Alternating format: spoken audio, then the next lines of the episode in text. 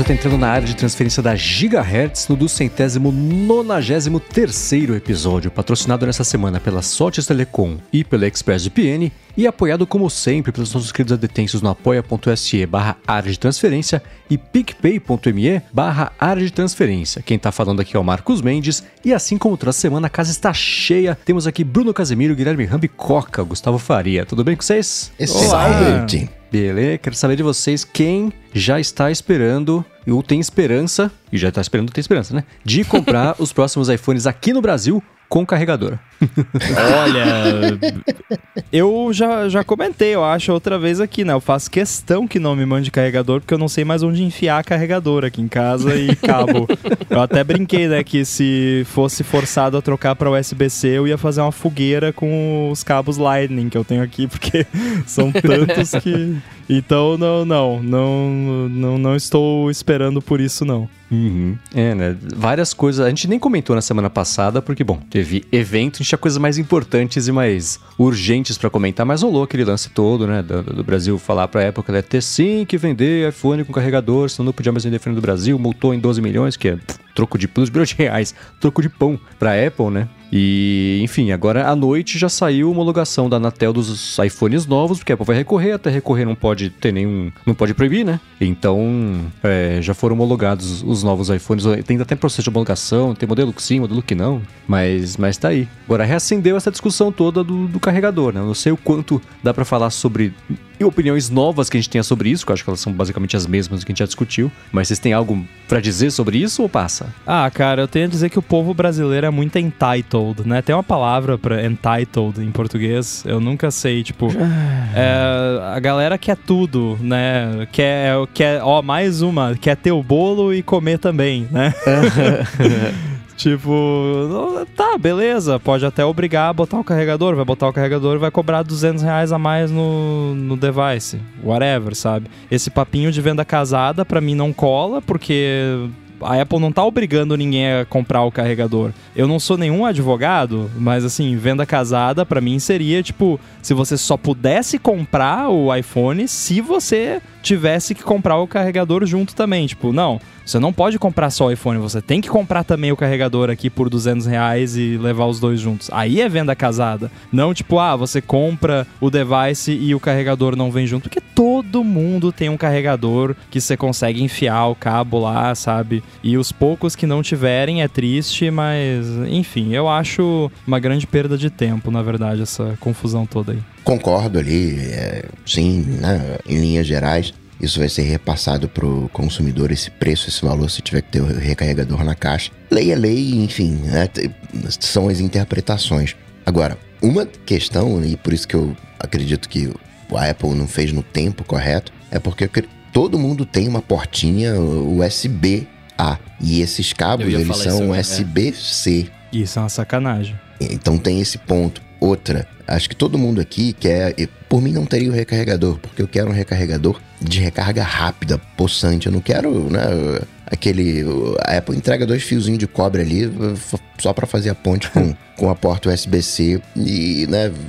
Demora três dias para recarregar. Mas é aquela coisa, tem que comprar por fora, tem eh, MagSafe. Né? Se ela tivesse segurado mais dois anos ou feito isso, sei lá, em 2019, quando era o SBA, mas isso, isso é o que me pega nessa história. É, porque o lance do carregador, ele de fato, ele afeta o cara que é o, o, o muggle, né? Que a gente brinca lá, o coroa digital, que não vai ter. que não, não tem várias paradas, mas a galera que curte mesmo é o que o Coca falou, vai ter um outro carregador mais rápido do que o que vem na caixa. Então, né, a brisa é essa. Mas a questão é a seguinte, você. Eu acho que se tivesse realmente sido um problemão, como a galera quer pintar que é, a gente teria visto histórias, sabe? Ah, Dona Maria foi na Apple Store, comprou um iPhone pra sobrinha e não tinha como carregar. E eu não vi nenhuma história assim, sabe? E a gente sabe que teria, porque a galera adora uma história assim, né? Então eu acho que por mais que a galera realmente possa ficar na mão por conta dessa questão do cabo que o Coca levantou, que foi muito bem colocado, que eu concordo que é, é complicado o cabo, a ponta é Lightning e a outra é USB-C, sendo que a maioria dos carregadores comuns de iPhone antigamente eram USB-A. Porém, também tem muito carregador de Android que é USB-C e tem muito carregador de outras coisas que é USB-C já. Então acho difícil uma residência não ter um carregador que você consegue enfiar o iPhone lá e carregar com o cabo USB-C, mas não sei, é, é, difícil. Eu acho que se fosse um problema tão grande, a gente teria visto mais casos práticos, assim, a, acontecendo. Eu vou te falar uma coisa, eu particularmente me condou com essa situação, porque uma coisa que eu odiava quando eu era criança era ganhar um presente movido a pilha e não tinha pilha. Aí eu tinha que ficar. eu ganhava presente de noite e tinha que ficar esperando até o dia seguinte para conseguir pilha para poder conseguir usar o, o presente. Me, me condou com essa situação. É, a gente é dessa geração, né? E, e eu concordo, isso realmente é, é, triste mesmo. Tanto que eu tinha um Game Boy que funcionava com quatro pilhas e eu andava com um carregadorzinho que tinha, já era um powerbank da época dele, porque, né, enfim, não tinha como fazer, comprar já pilha para jogar. Mas o, o que eu comentar desse lance é ainda é, indo no lado que o Ramo tava falando, né, de, de ter como ter algum jeito de carregar, é, eu acho que é diferente se fosse um, um, tipo específico de carregador, saca? Tipo, querendo ou não, por mais que o cabo USB-C ele seja, né, ainda é, é, é mais, entre aspas, raro, né, para as pessoas, é, e não para todo mundo, claro, mas para as pessoas mais antigas, é, ainda assim é uma parada padrão que dá para é fácil de conseguir, né? A, a, a, Nintendo teve esse mesmo problema aqui no Brasil há um tempo atrás, antes deles vazarem, né? Tipo, porque eles vendem o Nintendo, os Nintendo 3DS, etc, vendia sem carregador, só que era um carregador específico, você não conseguia uhum. carregar se você você não comprasse deles, né? Então aí sim entra uma, uma bad, né? Do jeito que tá agora, querendo ou não, dá para dar um jeito. Agora, vocês acham que o telefone do ministro Fábio Faria tocou esses dias? Porque teoricamente ele foi lá para falar para Apple, pô, agiliza aí o homologação 5G. A Apple ligou lá pro Fábio e falou: pô, cara, eu tô querendo agilizar aqui a homologação, mas vocês estão querendo proibir a venda.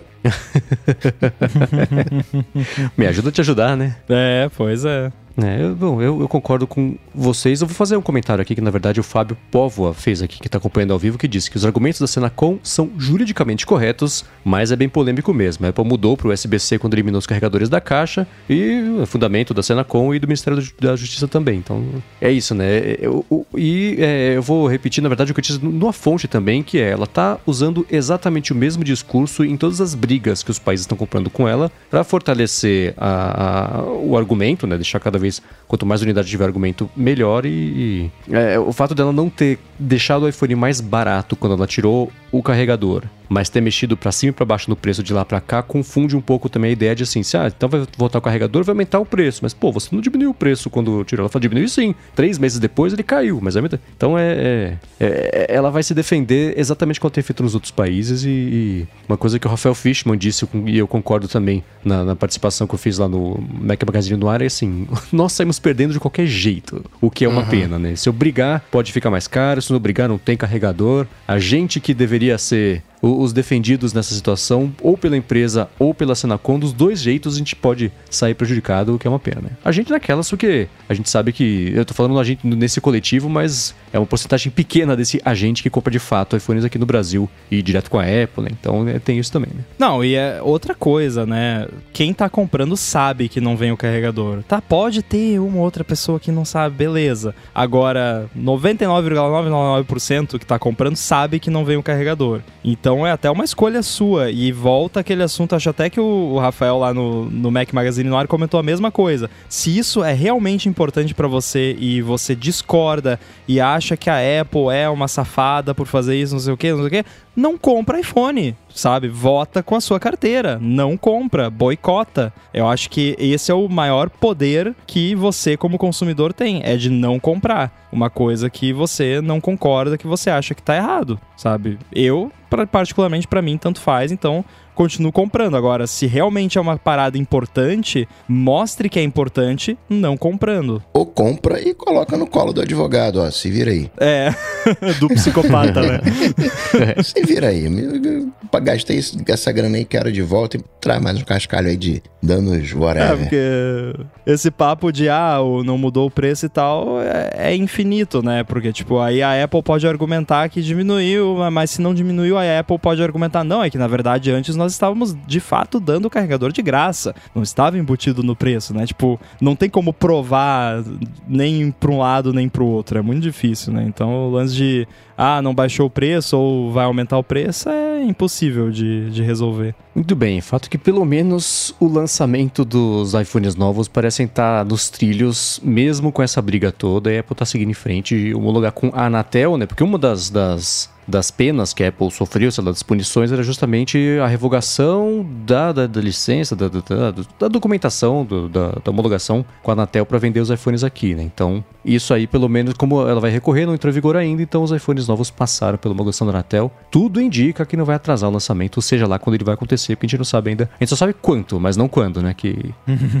que eles vão chegar, né? É, se foi homologado já, a tendência é começo de outubro, provavelmente. Muito bem, vamos começar com os follow-ups sobre a semana passada. E um follow-up é, é um follow bola de cristal, né? Porque a gente, quando tava listando aqui o que a gente gostaria que acontecesse, né? Os nossos chutes, alguns mais prováveis do que outros e tudo mais, o Rambo falou. E, e acho que em cima daquele comentário que eu fiz que eu achava, eu esperava que a tela sempre ligada tivesse um comportamento diferente do resto do mercado. O Rambo deu um chute de um comportamento que acabou virando que é exatamente isso, né? É, eu comentei que pô, se eu deixei meu iPhone em cima da mesa e eu tô usando meu Apple Watch, ele tá com a tela always on lá na, na tela de bloqueio. Se eu sair de perto, ele sabe que eu estou saindo de perto com o meu Apple Watch, então não tem por que a tela ficar ligada, porque eu não estou ali e não é para os outros ficarem olhando para a tela do meu iPhone. Então ele poderia desligar a tela quando eu saio de perto com o meu Apple Watch, e é exatamente isso que ele faz. Olha que legal. Eu, a Apple, acho que o Mac Rumors postou lá, que não sei se eles viram ou se alguém comentou com eles, e os reviewers confirmaram lá, eu vi no review do MKBHD falando que, de fato, se você está ali com seu Apple Watch pareado no iPhone 14 Pro ou Pro Max, você sai de perto, vai lá para outro cômodo e o iPhone fica, ele sabe que você está longe e desliga a tela always on e aí quando você volta ela liga de novo. É maravilhoso, é aquela minha filosofia que eu sempre falo aqui de se o computador sabe a informação, use a informação para me ajudar, né? Então o, o, computador, que é o telefone, sabe se eu tô perto ou não. Então, né, use essa informação. Pô, nem me dá os parabéns, uma bola de cristal emérita. Ponto extra aí, ponto extra. Devia ter chutado isso. Talvez você já foi o vencedor, né? Você é o vencedor com, com crédito pro bola de cristal que vem. Talvez. Pô, mas aí, não, mas aí não né? dá. Né? Oh. Não, mas o próximo você vai ganhar com 10 mil pontos por causa do óculos de VR. Sabe o que eu tô, que eu tô um pouco chateado? Vou, vou desabafar aqui. É, porque eu queria, eu queria, eu queria comprar um iPad né, grandão. Né? E ainda mais vi os rumores que teria um iPad gigantão, né? Eu queria comprar ele. Mas eu não vou ter cacife para fazer duas aquisições, saca? Então, se, quando, se vier isso agora nesse finalzinho de ano, vai ser isso, né, cara? Eu vou ter que, que adquirir esse daí. Provavelmente junto com o iPhone novo, né? Provavelmente, mas. Nossa, que, que triste a sua vida, hein? Que horror, não. né? é, enfim, né? Mas é isso. É, eu vou falar para vocês que eu também vou ter que adaptar os meus planos e comentei que eu só compraria o Apple Watch novo se eu ganhasse na Mega da Virada. Mas da semana passada pra essa eu não ganhei na Mega da Virada, mas eu descobri que eu vou ter que comprar o Apple Watch novo porque aquela as coisas mais legais que para mim, né, que tenho feito as corridas e tudo mais, que é aquela uh, ele fazia aquela medição de quanto tempo o seu pé passa em contato com o solo, quanto você está fazendo de deslocamento vertical enquanto corre, né? Porque se você tá indo para cima para baixo, tá gastando energia à toa, que não é para frente, né? Então, é, eu tava louco para testar isso aí desde que saíram os betas, mas eu falei, putz, beta, Apple Watch, é, deixa pra lá. Quando sair o WatchOS de verdade, aí eu instalo e uso e corro. Então instalei, usei, corri e o meu Apple Watch não tem como fazer o diagnóstico disso. É só pro, pra geração dos chips é, 6 para frente, como eu tô no Apple Watch Série 4, não tem isso. Ah. Então, se eu quiser e se você que está escutando quiser ter acesso a essas métricas que são bacanas para corrida, vai ter que atualizar, colocar a mão no bolso. Então, eu vou acabar comprando, eu acho, o, o Apple Watch aí no finalzinho do ano que eu devo dar um, um rolê lá para fora e vai dar para comprar. Você sabe que isso que você falou é quem, quem ganharia na Mega Sena falaria exatamente isso, né? Exatamente. Eu vou ter que comprar. Bom, se eu ganhei na Mega da Virada, eu fiz duas coisas. Fiquei rico e viajei no tempo. Então.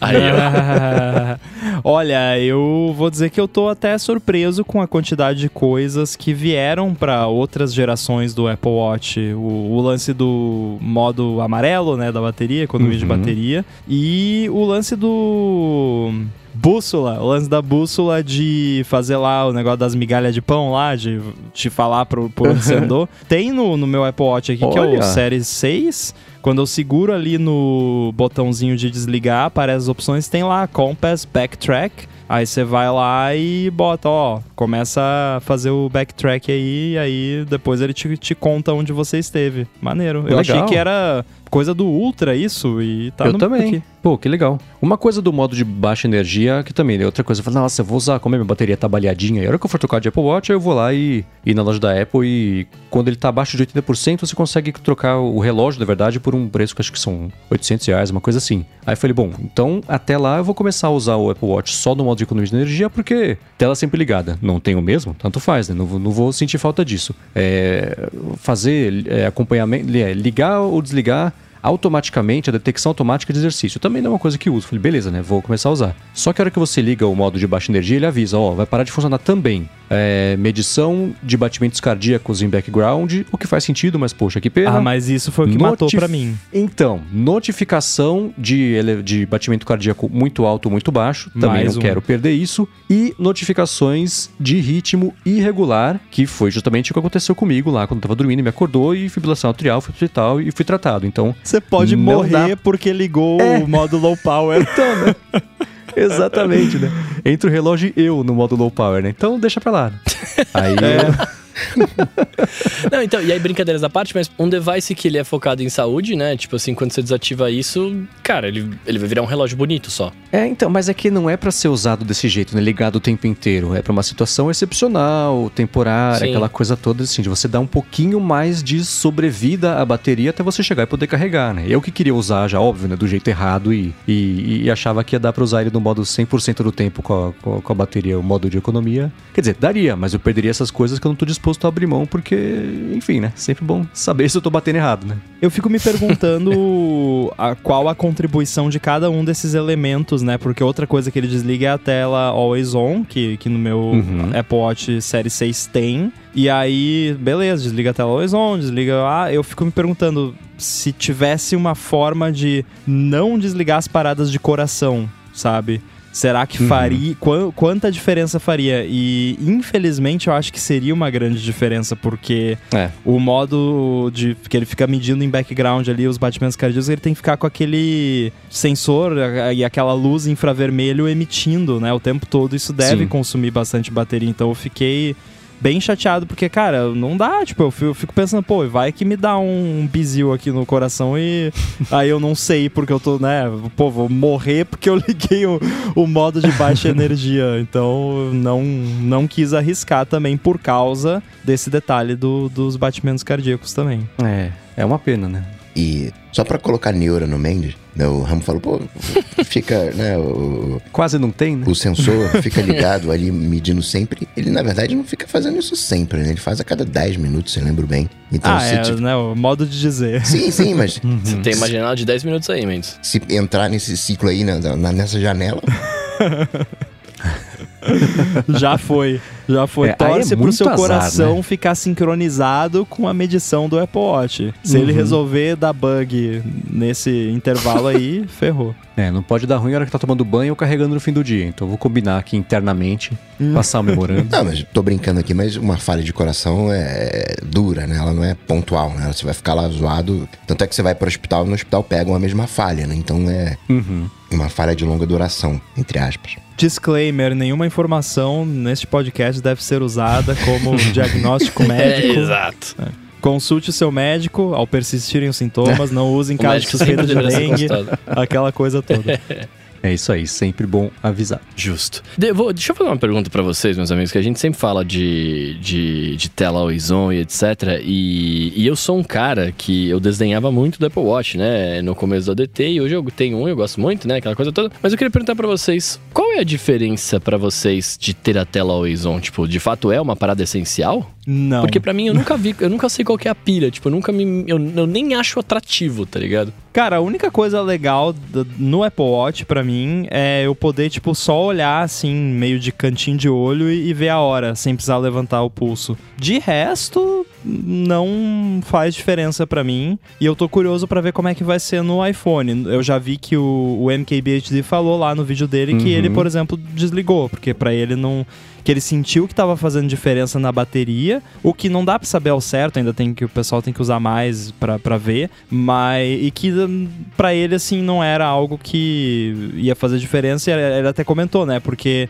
eu deixo ele o dia inteiro em cima da minha mesa, então tá o tempo todo ali. Até ele comentou que parecia às vezes que eles tinham esquecido de bloquear o iPhone, né? Porque a gente não tá acostumado, né? E aí meio que se alinha também com o comentário do, do The Verge, né? Que a gente até brincou que, que ia ter, né? Algum comentário. E aí o comentário foi que a tela Always On é, é, é Always On demais. Agora, ho- hoje eu tô provocativo, vou falar o seguinte. O MKB já fazendo lá o, o review, pô, caramba, tá, a Horizon tá drenando, drenando a bateria. Ele colocou o percentual da bateria e até desligado. A que a bateria vai embora muito rápido. É uma verdade, isso é uma verdade. Não, e fica a porcentagem da bateria aparecendo na tela Always On. Olha que absurdo isso. Aí vai acabar o teu. Nossa, vai acabar em 5 segundos a bateria. É, né, o- essa, esse questionamento do Bruno é bem válido. Também vinha pensando nisso por causa do que. O, o- da- mesma conclusão a qual o Marcus Brownlee chegou nesse review dele, que a gente vai falar um pouquinho mais aprofundado daqui a pouquinho do episódio. É que eu comprando o iPhone novo, eu muito provavelmente vou deixar a tela Always On desligada. Não vou ativar isso porque não me traz, teoricamente, nenhum benefício, porque eu passo, sei lá, pelo menos metade do meu tempo acordado, sentado aqui na frente desse computador, com o iPhone no carregadorzinho vertical virado pra mim. O- na minha tela bloqueada, não tenho foto, não tenho o widget de, de previsão do tempo que eu tô testando aqui pra ver se eu me acostumo com isso. E só, então ele mostraria o quê? O horário e o dia que já aparece no Mac de qualquer jeito, ter no meu relógio se eu quiser acessar também. Então eu bem provavelmente vou deixar isso desligado. E no próprio Apple Watch eu também muito provavelmente não vou usar a tela sempre ligada, porque o meu Apple Watch já no dia a dia eu já uso sem nenhum tipo de widget, porque se eu quiser acessar Caraca, os mal widgets dá tá... pra ver. É, tem só o- a hora e o minuto, que é o que eu preciso saber quando eu viro pro relógio 80% das vezes, né? Se não chega uma notificação, que já são pouquíssimas, então é aquela coisa toda de diminuir estímulos, carga cogniti- cognitiva, que eu penso muito nisso e tudo mais. Então, eu não tenho nenhuma complicação, nada no mostrador, é só a hora, né? Então, isso eu talvez usaria com a tela sempre ligada desse jeito, ou como eu gostaria que tivesse sido desde o começo, com a tela sempre ela desligada. Então, a parte dela, dele descansando com a tela ligada, mostrar só a hora o minuto e o segundo, que é o que eu preciso saber. E se eu ativasse a tela, aí que viessem todos os, os widgets, os, os- as complicações. Esse é o jeito perfeito pra mim, mas não é assim, então eu provavelmente não vou usar e vai ser a mesma coisa no iPhone. Eu vou desligar isso e, assim como 80% das melhorias que pintaram nos últimos dois, três anos, eu vou acabar desligando porque pro meu uso não faz sentido, né? Eu vejo, por exemplo, eu penso sobre esses modos foco e o resumo de notificações e o jeito diferente de chegar a notificações. né? Isso é, é- que bom, é muito válido, muito bem-vindo, porque 90% das pessoas não nem pensa em fazer essa administração de notificações. Eu faço isso desde o começo, então eu tenho certeza que eu recebo um vigésimo da quantidade de notificações que as pessoas recebem ao longo do dia. Então eu não preciso de modo foco, já vivo no modo foco, já tá resolvido isso pra mim, né? Então eu não tenho essas telas, os perfis de foco, não. Eu ligo ou desligo pra dormir e só, né? Então é, é, vai ser mais um caso que eu vou ser, acho que, exceção. E a novidade mesmo, eu vou acabar desligando. A vida no modo foco, né? Eu, tava pensando aqui que é muito engraçada a, a reação do, do Mendes toda vez que sai um recurso novo nas coisas, né? Nossa, que legal! Como desliga? é tipo isso. Foi exatamente quando. E, e eu vi que pintou no blog do iPhone uma matéria sobre isso, então mais gente sentiu isso também. Quando atualizou pro iOS 16, que apareceu ali embaixo do- com as navegações das telas do, do, do iPhone, um atalhozinho para busca. Como eu uso o iPhone só com uma tela, que é a Home, que tem quatro aplicativos na barra e só, e depois já é aquela, sei lá como é que chama, tela de gaveta de aplicativos, eu não tinha já botãozinho de navegação, não precisava deles, né? Aí apareceu o negócio de buscar, eu falei, não, como é que desliga isso? A primeira coisa que eu fiz quando eu pus o primeiro beta do iOS 16 foi correr atrás disso, e ainda bem que tinha como desligar. Mas uma coisa que eu reparei, talvez seja a- essa galera mais geek, mas já tem gente usando as telas de início associadas aos focos. Então, chegou no trabalho, Uhum. aqui, né? Sim. Ligo É, isso é legal. notificação de aplicativos Sim, sim, de sim. trabalho. Estou em casa. Aí né, faço o contrário, né? Desligo, ligo, ligo outro, aí coloco o Eu faço isso. Pois é. De repente, vai correr, vai- coloca ali uma, uma tela de início de atividade física. Todo dia de noite o meu iPhone entra no modo pessoal e aí muda quem vem notificação, que apps que vem notificação, e a tela de bloqueio vira uma foto do Yoshi. Olha que legal. ah, que da hora. E durante o dia ele fica no modo trabalho, que é, é praticamente o iPhone do, do Mendes. É tudo preto, é pouca coisa. Tanto é que hoje o Mendes tá me mandando mensagem lá no Telegram e eu nem vi. Que na verdade eu deveria até colocar o Telegram como exceção, né? No horário de trabalho. Foi uma rara situação em que era algo relativamente urgente, mas também que não fez a menor diferença no fim das contas. né? Então tudo bem. No modo foco você consegue, tipo, por exemplo, no foco X a, a tela fica horizontal, no foco Y não. Rola isso? Não sei. Talvez. Eu acho que não deve dar agora, mas eh, tela always on, tipo, opção de ligar e desligar o always on, é algo que provavelmente vai aparecer no shortcuts em algum momento. Uhum. E aí, estando no shortcuts, você consegue fazer o que você quiser. É, por enquanto, eu imagino que não. É, Mas é, é o modus operandi da Apple, né? Coloca ali o basiquinho, sem opção nenhuma, e aí aos poucos. Por exemplo, eu imagino que deve ter muita gente que vai querer a tela always on, mas vai querer só o relógio, por exemplo. Ou o relógio e os widgets. Isso é o tipo de coisa que, sei lá, lá no iOS 16.4, mais ou menos, a Apple coloca alguma coisa assim. Ou vai esperar pro 17 também, não se sabe.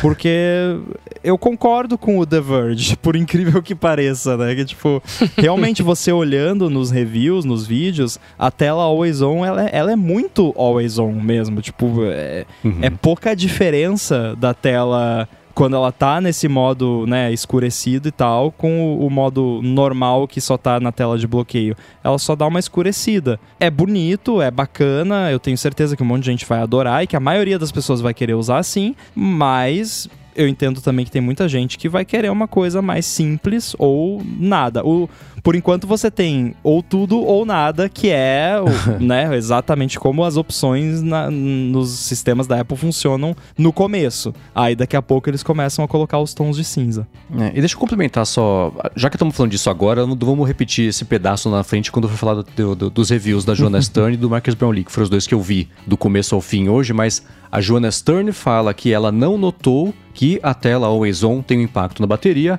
e o Marcus Brownlee falou que ele notou que a tela Always On tem um certo impacto na bateria, então tá naquela. Já cantei essa pedra. Uma tá com o percentual da bateria desligado, o outro tá com o percentual da bateria ligado. Eu matei já Mas, essa cara, história. é, eu sempre fico muito assim de prestar atenção em questão de bateria em review, porque essa galera tá com o telefone há uma semana, sabe? Não dá Então, tempo de. É, e, e também, assim, os iPhones 14 Pro e 14, eles saíram da fábrica com uma versão do iOS lá que não é a versão que lançou pra gente. Aí eles receberam um update depois. E hoje saiu mais um update só para esses devices, com correções de bugs e tudo mais. Ou seja, pode ser que o, o MKBHD tava com uma versão lá que tava com problema de bateria, ou que ele tinha acabado de atualizar e ele tava fazendo aqueles processos em background que a gente sempre fala aqui que rolam. Uhum. Ou até por- porque assim, não tem um item lá no, no- na tela de uso da bateria.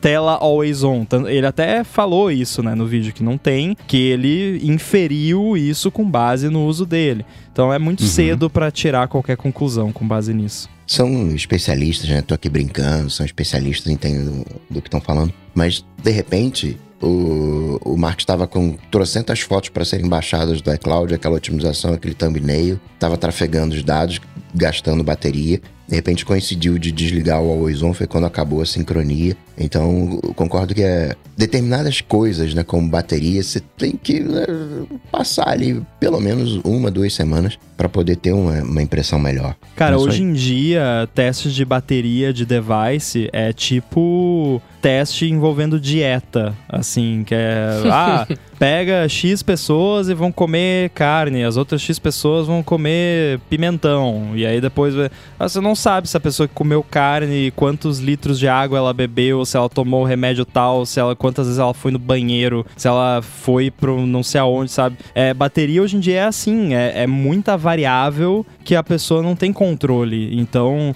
por mais científico, entre aspas, que você tente ser, de não, vou deixar aqui um mês a tela always on ligada e um mês a tela always on desligada, não tem como, porque você abriu apps diferentes, o sistema fez um scheduling ali de tarefas em background de acordo com o seu padrão de uso do device e aí tinha foto para processar, aí saiu um update do algoritmo de reconhecimento facial do, das fotos e fez um update, sabe? Não dá, é, é praticamente impossível você fazer um teste, digamos, científico assim do, do da bateria.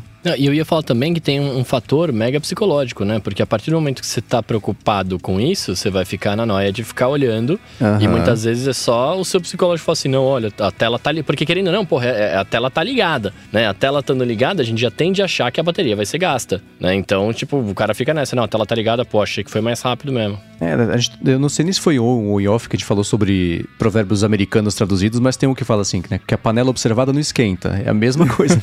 você fica olhando ali. Você lógico que você é vai ver o. É, então, né? Pois é. Ficar olhando o leite ferver, olhando a tinta secar e por aí vai. Exatamente. Vamos seguir aqui com o Solar pela semana passada. Recebemos dois muito bacanas, porque é, é, uma coisa que eu também disse no Mac Magazine no ar. Cada vez mais a gente vai ver recursos sendo lançados, especialmente no Apple Watch, que vão apelar para segmentos das, da população, segmentos de usuários. Cada vez mais vai ter menos coisa que vai ser para todo mundo. Né? Então a gente recebeu dois feedbacks a respeito disso, de coisas novas que pintaram no evento. Mas antes de falar sobre isso, eu quero tirar um minuto para agradecer a Sortes Telecom, que está patrocinando aqui esse episódio do Área de Transferência. A Sortes Telecom é uma operadora de voz e dados também, que oferece soluções de telefonia para empresas e ela tem o um serviço de PBX na nuvem, que é a solução perfeita para sua empresa ter mobilidade e facilidade de instalação de ramais e de linhas telefônicas. Com o PBX em nuvem da Sortes Telecom, você implementa ramais na sua empresa totalmente pela internet, olha que bacana, sem precisar de uma fiação nova, aquela complicação toda, e ela dispõe também de uma série de ferramentas para você poder gerenciar a sua equipe, né, um painel de relatórios, por exemplo, para online, inclusive, para você ver como é que tá as métricas, ligações e tudo mais. Além disso, com o PBX em nuvem da Sortes Telecom, você tem custo zero na comunicação entre a matriz e as filiais, então, além de ter facilidade para administrar os a mais e de ter acesso às métricas que são bem valiosas também, você economiza com a comunicação interna. Uma outra coisa legal também da Sortes Telecom é que nas regiões de São Paulo e São Bernardo. Ela oferece um link dedicado em fibra ótica para empresas, então para você que está procurando por qualidade de serviço, flexibilidade e baixos investimentos também em serviços de voz, entre em contato com eles pelo link sotes.com.br, vou soletrar S-O-T-H-I-S.com.br ou no Instagram, no Facebook também pelo arroba Sotes Telecom. Aí você comenta que é um ouvinte aqui do ADT e dá o primeiro passo para resolver de vez a telefonia IP e comunicação também da sua empresa. Muito obrigado a Sotes Telecom pelo patrocínio mais uma vez do área de transferência e também pelo apoio a toda Gigahertz. Valeu! Obrigado, Valeu. Sote. Vamos lá, a gente falou na semana passada sobre o Apple Watch Ultra, algumas funcionalidades específicas da galera que vai se enfiar ou na montanha, ou no mato, ou no deserto, ou no fundo do mar. E o Wesley é uma das pessoas que se enfia no fundo do mar. Ele falou que participa da comunidade de mergulho e pelo que ele tem acompanhado da reação da galera, o povo tá feliz com essa possibilidade, né, de poder usar o Apple Watch para isso mas com um pé atrás. Ele falou que muita gente pretende utilizar como computador de backup e não como principal, e que a Apple acertou em ter escolhido uma tabela de mergulho conservadora e a interface também ajuda bastante. Ele falou que, por outro lado, para um dispositivo em que a galera vai confiar a própria vida, não dá para embarcar logo de cara numa coisa tão cedo assim, tão facilmente, substituindo tudo que a galera usa lá de computador atualmente só por um ali no, no relógio que ainda não foi testado a fundo por essa a fundo, perdão o trocadilho, né? É, por essa galera. Ele falou que tem que ver como é que isso vai se comportar girando, por exemplo, a coroa digital com a luva, né? Algumas situações é muito mais fácil apertar um botão do que girar aquela rodinha ali. E um outro ponto também é que a Apple não adotou nenhum padrão para transmissão de quantidade de oxigênio do cilindro para o relógio, o que é bem importante, né? Pois o é. aplicativo é. que a Apple mostrou para o mergulho funciona via assinatura que é 9 dólares por mês, mas com 100 dólares, então um pouquinho mais de um ano, você já... Um pouquinho não, um pouquinho menos de um ano, enfim. Matemática, essa hora não funciona. Você já compra um computador de mergulho bem confiável. Ele falou que, por outro lado, O bom do Ultra é que vai forçar as empresas atuais a rever interface de dispositivo, né, que é tudo horrendo. Então tem esses prós e contras, mas que a galera está cautelosamente empolgada com essas funcionalidades bem específicas de mergulho, mas que ainda assim é muito obrigado ao Wesley por ter comentado sobre isso e complementado aqui as nossas impressões sobre o assunto. Poxa, muito obrigado, excelente feedback, né? E, e eu, eu acho muito interessante essa observação da, das interfaces, que é uma coisa que eu comento aqui de hardwares que eu tenho contato no dia a dia aí, que não, não são de fabricantes confiáveis, ou, ou que pelo menos na área de software não são confiáveis, que é aquela coisa, né? É, nunca aposte contra a Apple quando o assunto é software e integração de software e hardware, sabe? É, você vai olhar hardwares dedicados e coisa, o software costuma ser muito ruim. Até a mesma galera de montanhas, né, tava falando, pô, com essa duração de bateria, isso daí não é nada. Né? Você já tem no mercado 60 horas como padrão e eu tenho que colocar no modo de reserva, de modo amarelo, para conseguir nessa, chegar nessas 60 horas. Eu vejo isso muito como a questão do coração. É um indicativo, mas se você quiser ter aquela precisão, você vai ter que ir para o médico. Né? Acho que esses cenários, né, de, entre aspas, sobrevivência, por mais que a Apple fale, não, aqui, lá, lá, ainda bem como o Wesley falou, é pé atrás, ainda tem que se provar, você tem que testar, você está apostando de alguma maneira a sua vida ali. Imagina, você faz um mergulho, no meio do mergulho eh, acaba a bateria. Claro que o cara ali, né, não, não, calculou direito a bateria, enfim, N, N cenários. No meio do mergulho entra a Siri. Aqui está o que encontrei na internet sobre oxigênio. É.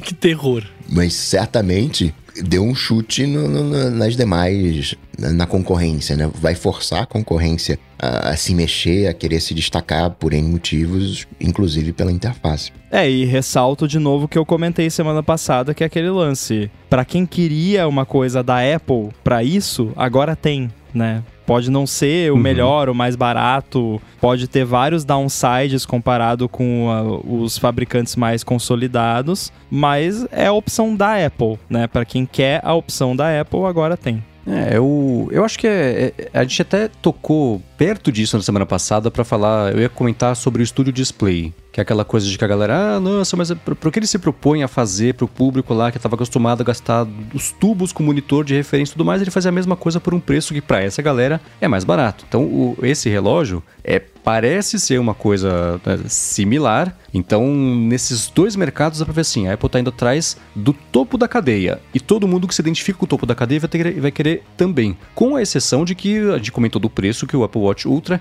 ele é o mesmo preço do, do, do de aço inoxidável. Então, ela própria já mostrou que ela, tá, ela quer é, atingir muito mais do que esse público específico, só da galera que vai mesmo lá, ou subir ou descer, seja lá qual for a atividade que prefere, né? Então, é, é, e também tem uma coisa que o, o Felipe Espósito estava comentando no, no Última Fonte, que ele participou da gravação do Tecnocast mais recente, que saiu hoje, que a gente está gravando inclusive, que é, é sobre o, os produtos todos que a Apple anunciou, e que o Paulo Riga ele usa né, o, os, os, Garmin da vida e tudo mais para fazer exercícios e, e, corrida, e que eles, esses relógios ainda têm funcionalidades que a galera vê, parece ter visto mais proveito, e toda a parte de preço também, né? Tem relógio que custa a mesma coisa, até muito mais caro do que o que vai custar aqui no Brasil, esse o Apple Watch Ultra.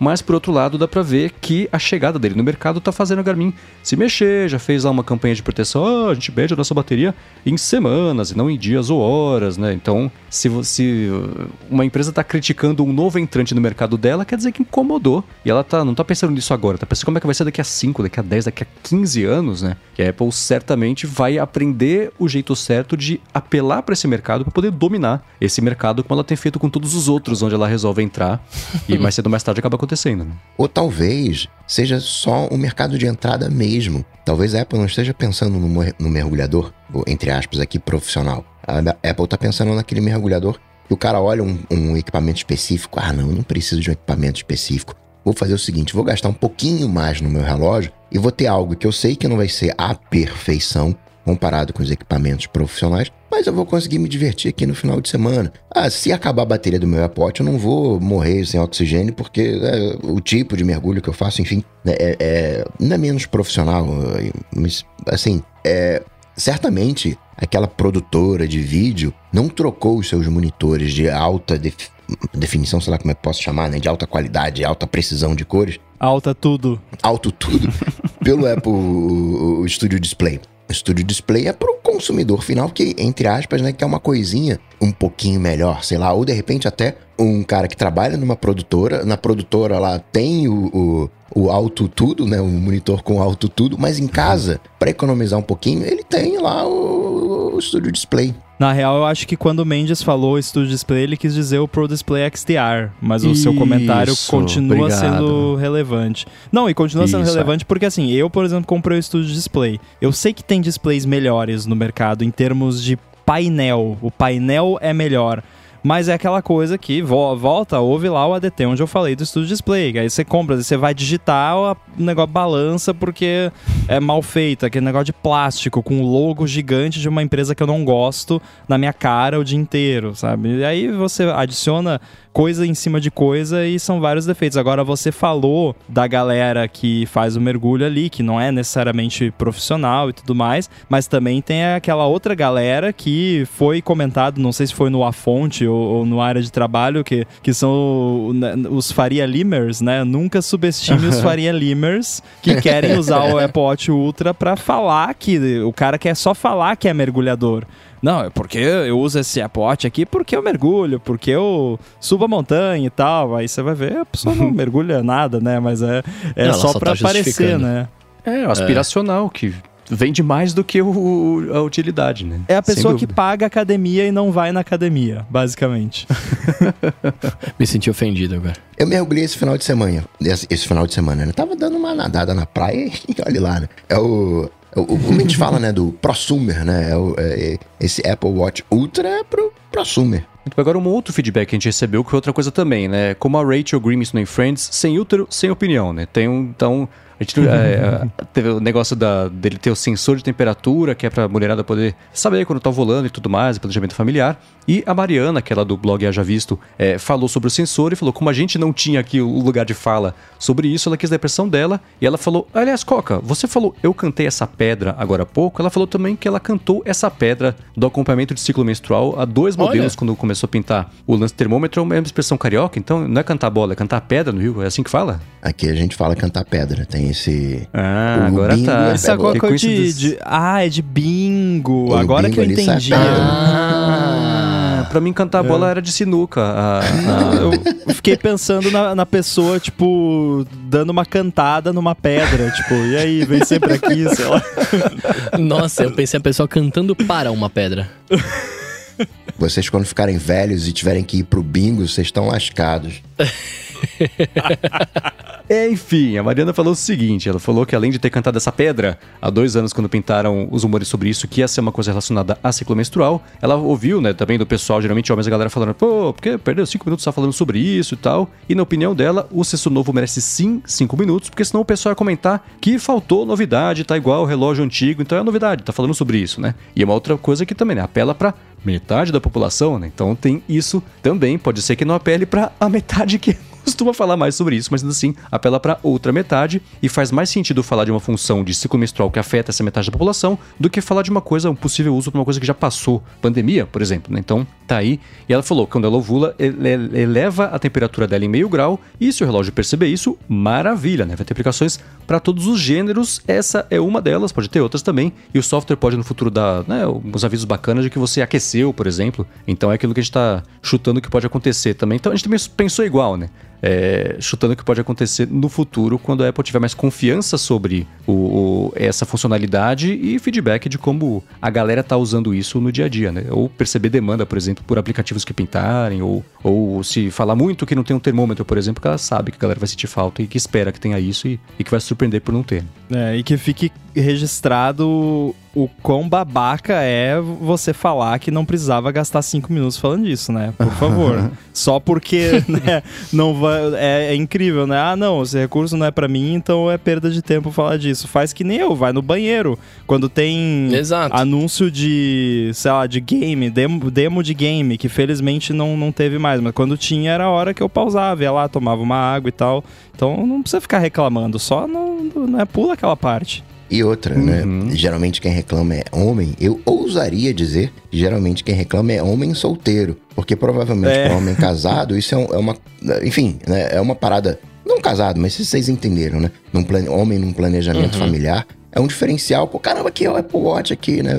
É um assunto, é mais um, é um, um gancho de possibilidade para convencer de repente a parceira eh, a usar. É, teve o. Acho que o Casey comentou no, no ATP, né? Porque recentemente eles estavam tentando engravidar e tal, e tava com dificuldade, e talvez isso teria ajudado, né? Então, não é só ali, né? Ah, pode ser que você não esteja nessa situação, mas é útil pra muita gente, com certeza. É isso aí. O Jason Snell comentou a mesma coisa também. Acho que o Syracuse comentou a mesma coisa também. Então, essa questão ela é muito útil nesse momento específico, mas que mais cedo ou mais tarde muita gente vai, vai passar por ele. Então, vai ajudar. O homem que falou que isso no. Cinco minutos falando disso, poxa, não serve pra nada. É o mesmo cara que de repente viu as funções de mergulho, nunca mergulhou na vida, mas achou maneiro o mergulho. Exatamente. Né? Enfim, sem comentário. Muito bem, agora eu quero seguir aqui e falar sobre. A gente comentou no comecinho do episódio sobre os, os reviews que pintaram nessa semana, né, os vídeos que. Eu não sei se vocês tiveram tempo de ver esses ou alguns outros, mas eu vi o da Joana Stern, que pra variar, foi um review super legal e criativo. Ela levou os iPhones novos pra uma ilhazinha lá em Nova York. E então ela falou do A Ilha Dynamic dos Island, de uma Ratos. ilha estática. É, chama Red Island, mas não tem ratos, mas tem um, um, um molusco qualquer lá. E aí, e o Marcus Brownlee também fez um, um vídeo sem a brincadeira, um pouco mais técnico, mas explorando é, um outro lado. E eles concordaram com algumas coisas, discordaram de outras. Vocês querem falar de impressões gerais desses vídeos? O que mais chama a atenção de vocês? Tirando o que eu comentei já no negócio da bateria dela sempre ligada, que eles tiveram percepções diferentes da utilidade dela, mas e aí? É, eu assisti os dois que você assistiu também, então temos um overlap aqui, porque são sempre assim. Eu, eu costumo assistir muitos reviews, até às vezes eu assisto de canais que eu não conheço tanto, e leio também, né, do The Verge lá, do, do Gruber também, sempre quando sai, mas. Eu não tive nenhuma surpresa, assim. é, me fez pensar a questão da tela always on, né, que a gente já comentou eh, a fundo aqui, então teve essa parte que me fez pensar, mas no geral a- as impressões que, o, que a galera teve foram as impressões que eu achei que teriam, então não teve assim nenhuma grande surpresa da- do ponto de vista assim do conteúdo, do que a galera entendeu dos devices e tal. Eu fiquei um pouco surpreso que não teve tanto choro com relação a Dynamic Island de não funcionar com os apps ainda e tal. Eu acho que o que ajudou muito nisso é que, como eu já havia previsto no, no Twitter lá, eu comentei, os apps de mídia todos já integram automaticamente, né? Então qualquer app que reproduz ali podcast, música, etc. Então já tá, já tem Spotify na Dynamic Island, Uhum. porque ele já usa lá o Now Playing do sistema, então é, eu acho que isso ajudou bastante, mas fiquei surpreso, assim, eu achei que ia ter ma- mais reclamação de, pô, não, o Uber não tem negócio com o Dynamic Island. Não, não tem porque nem tinha como ter ainda, né? Aliás, hoje, né, no dia que estamos gravando, saiu o, o primeiro beta do iOS 16.1, saiu o Xcode também, beta novo, e com as APIs para os desenvolvedores integrarem com a Dynamic Island. Já fiz uns testezinhos aqui, tá funcionando, é fácil, legal, gostei. Então agora, daqui a pouco, né, a galera vai poder de fato integrar de uma forma mais customizada e a Apple já anunciou que o 16.1 deve sair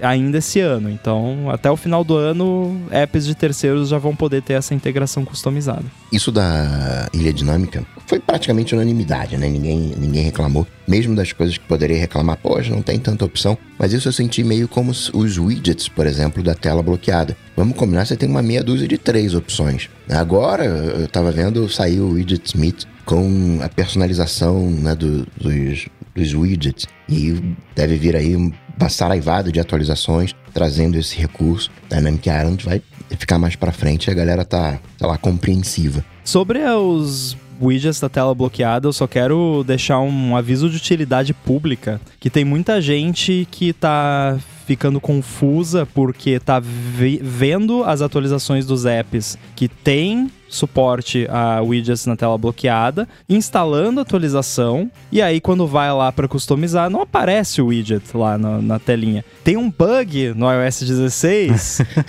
que, tipo, demora, tem, é tipo um, é, é um cache, né? Pra variar, é sempre o cache, né? Que, que, que dá os bugs. Então, tipo assim, vai demorar um tempão até você, depois de você atualizar um app, para aparecer o widget novo lá na tela bloqueada para você poder adicionar. Mas existe um workaround e você pode resolver isso da seguinte maneira: atualiza aí todos os seus apps que saíram atualização, ou do Test Flight, ou da App Store com tela, widget da tela bloqueada. Aí você vai lá nos ajustes do iOS, troca o idioma do iPhone para qualquer Nossa. outro idioma e depois troca de volta pro idioma que tava, e aí vai limpar esse cache e vão aparecer os widgets lá. Então fica a dica porque já tem bastante atualização com o widget na tela bloqueada, só que muita gente atualiza, aí quando vai lá na hora de customizar a tela bloqueada não tá lá o widget, é por isso. Uma pergunta sincera. Se eu desligar e ligar o iPhone, zero esse cache não? Não. A galera tentou. O único jeito é você apagar o app e reinstalar ou fazer esse lance do, de trocar o idioma, que é o, o, o menos destrutivo, né? Porque se troca ali, não, não acontece nada na prática. Agora, se você desinstalar o app, aí já apaga as coisas do app e reiniciar o iPhone é chato também e não resolve. Então, é a única solução mesmo. Desses reviews, o que me chamou mais atenção foi que tanto ela, a Jonas Stern, quanto o Marcus Brownlee concordaram que esse lance da ilha dinâmica é uma mudança de verdade, né? Os dois, eles sempre têm um, eles têm um bom radar e um bom senso crítico para perceber quando uma coisa é só uma firula ou, sei lá, dá, dá para confiar nesse tipo de coisa. E a Jonas Stern falou, isso aqui é bem menos firula do que eu achei que seria. O Marcus Brownlee, o vídeo dele fala: Isso será copiado, telefones funcionarão assim daqui para frente, pode ver. Eu acho que ele comenta: os outros telefones daqui a 18 meses todo mundo vai estar com isso. E é, é, é o que o Coca comentou, a rara unanimidade de, de, de, um acerto desse assim. E, e vendo os reviews dos dois, o Marcus Brownlee fez uma coisa muito bacana que ao longo do review ele vai listando todos os aplicativos, todas as funcionalidades que dão suporte a essas coisas. Eu achei bem bacana ele ter tido esse cuidado e esse trabalho de esclarecer as situações todas, os aplicativos todos que vão ter suporte a isso, pelo menos de saída. E foi legal ver o Overcast lá, por exemplo. Ah, pronto. Então, confirmado que ele vai funcionar bacana mesmo de saída, porque usa sinal plane direto do sistema, né? Mas o que me chamou a atenção foi isso. Foi a principal novidade, de fato, ser uma coisa que, pelo menos na opinião deles, é mesmo relevante e, e vai chacoalhar o mercado, né? Só um, uma, uma firulinha. E uma coisa que uma coisa ruim, na verdade, que me chamou a atenção dos reviews que apareceram, esse eu vi lá no blog do iPhone, um comparativo rápido da câmera daquele Action Mode e a câmera normal, toda tremida enquanto você está fazendo a filmagem. Com o Action Mode, a sensibilidade à luz diminui bastante. Acho que porque tem o crop e tudo mais, é uma situação mais limitada de, de, de, de captura do vídeo. Então, tem um dos vídeos é um carinha correndo lá em Nova York, ele desce pro metrô. Quando tá com o Action Mode desligado, você consegue enxergar, mas tá com ele ligado é super escuro, né? Tirando o crop que ele faz, que é óbvio, né? É aquilo que a gente comentou, que você tem que ter uma área útil para mexer o quadro e, e, deixar as coisas né, estáticas ali, mas a sensibilidade, a, a, a, é, a, sensibilidade, enfim, né, a exposição é, cai bastante ali e isso me surpreendeu porque no exemplo que a Apple deu era um carinha lá correndo na arquibancada, né, super claro, ambiente externo e tudo mais. Então, para quem for precisar disso em ambiente interno, ah, é, é, foi o único asterisco ruim que eu vi do, dos reviews que pintaram hoje. E se você for, se eu, eu, pelo menos, for comparar a promessa com a entrega do que tá vindo por aí. É, é complicado, não, não tem mágica, né, para resolver isso. Eu acho que você até comentou em algum podcast, talvez no A Fonte, quando você estabiliza um vídeo no After Effects, no Final Cut, no algum app desses, você fica com um efeito meio geleca, né? Parece que o, o vídeo uhum. tá, né, virou uma geleca que fica tremendo. E eu imagino que essa redução drástica na, na luminosidade seja porque ele deve estar tá aumentando muito a velocidade do obturador para uhum. não ter motion blur na, no vídeo. Porque se você tá gravando ali tá tremendo, vai dar aquelas borradinhas, né, do, do motion blur. E aí se você estabilizar, vai dar aquela geleca que fica, né? E tem também o rolling shutter, que é outro efeito também uhum. que, que acontece. E não tem muito como resolver, assim. Aí você combina tudo isso com o crop, que deve estar tá rolando também. E o resultado é só usa de dia no sol, né? Senão não funciona. É, né? Isso a Jonas Stern comenta também especificamente sobre fotos em baixa luminosidade. Mesmo com esse ganho todo que a Apple prometeu, que ela falou que acontece com os iPhones novos, ela falou, putz, comparando com o iPhone anterior, tá meio igual, assim, né? Pra você ver uma diferença significativa, tem que ir lá pro iPhone 11, mais ou menos por aí. Aí ela notou uma diferença maior nesse desempenho para baixa luminosidade. Então tem, é, é, tem isso, né? Isso que, que o Rambo comentou do do lance do obturador, tem um canal que eu acho muito legal do YouTube, que é aquele Slow Mo Guys, né? Que eles fazem É tudo muito em bom. câmera lenta, é sempre divertido, e filmam um monte de absurdos em câmera lenta. Inclusive tem um vídeo deles do ejetor de água do Apple Watch em câmera lenta É lá, do verdade. alto-falante. É muito bom. Ah, eu não vi isso aí, que da hora. É, é legal. E, e- eles sempre mostram a dificuldade que eles têm de manter a luminosidade e ficar bacana quando eles estão numa velocidade absurda de filmagem, porque é isso, né? Você reduz bastante ali o, a captura de luz. Então isso certamente tem a ver mesmo, bem observado, mas foi o único asterisco ruim que eu vi de- de- entre a promessa e a entrega. Nos primeiros reviews, né? Vai saber. Agora, se você for pensar no, no uso disso, acho que tá ok, né? Porque eu, eu não vejo a galera usando isso muito em situações. Claro, beleza, você tá lá num campo de noite e quer filmar a pessoa correndo, beleza, pode ser um problema, mas eu imagino que a maior parte das situações onde alguém vai querer usar isso vai ser numa situação em que tem luz suficiente. Tipo, você tá filmando um jogo de futebol no campo lá, ou alguém correndo atrás da criança, ou a criança correndo, o cachorro correndo. Normalmente vai ser num ambiente que vai ter iluminação suficiente. E bate com aquela história, entre aspas, de ser um quebra-galho. Se você vai fazer isso todo dia, você vai ter né, um, um- um suporte, um estabilizador. Aí, é- entre aspas, né? Numa emergência, caramba, ali você vai e usa. Lembrando que a estabilização padrão do iPhone já é muito boa, né?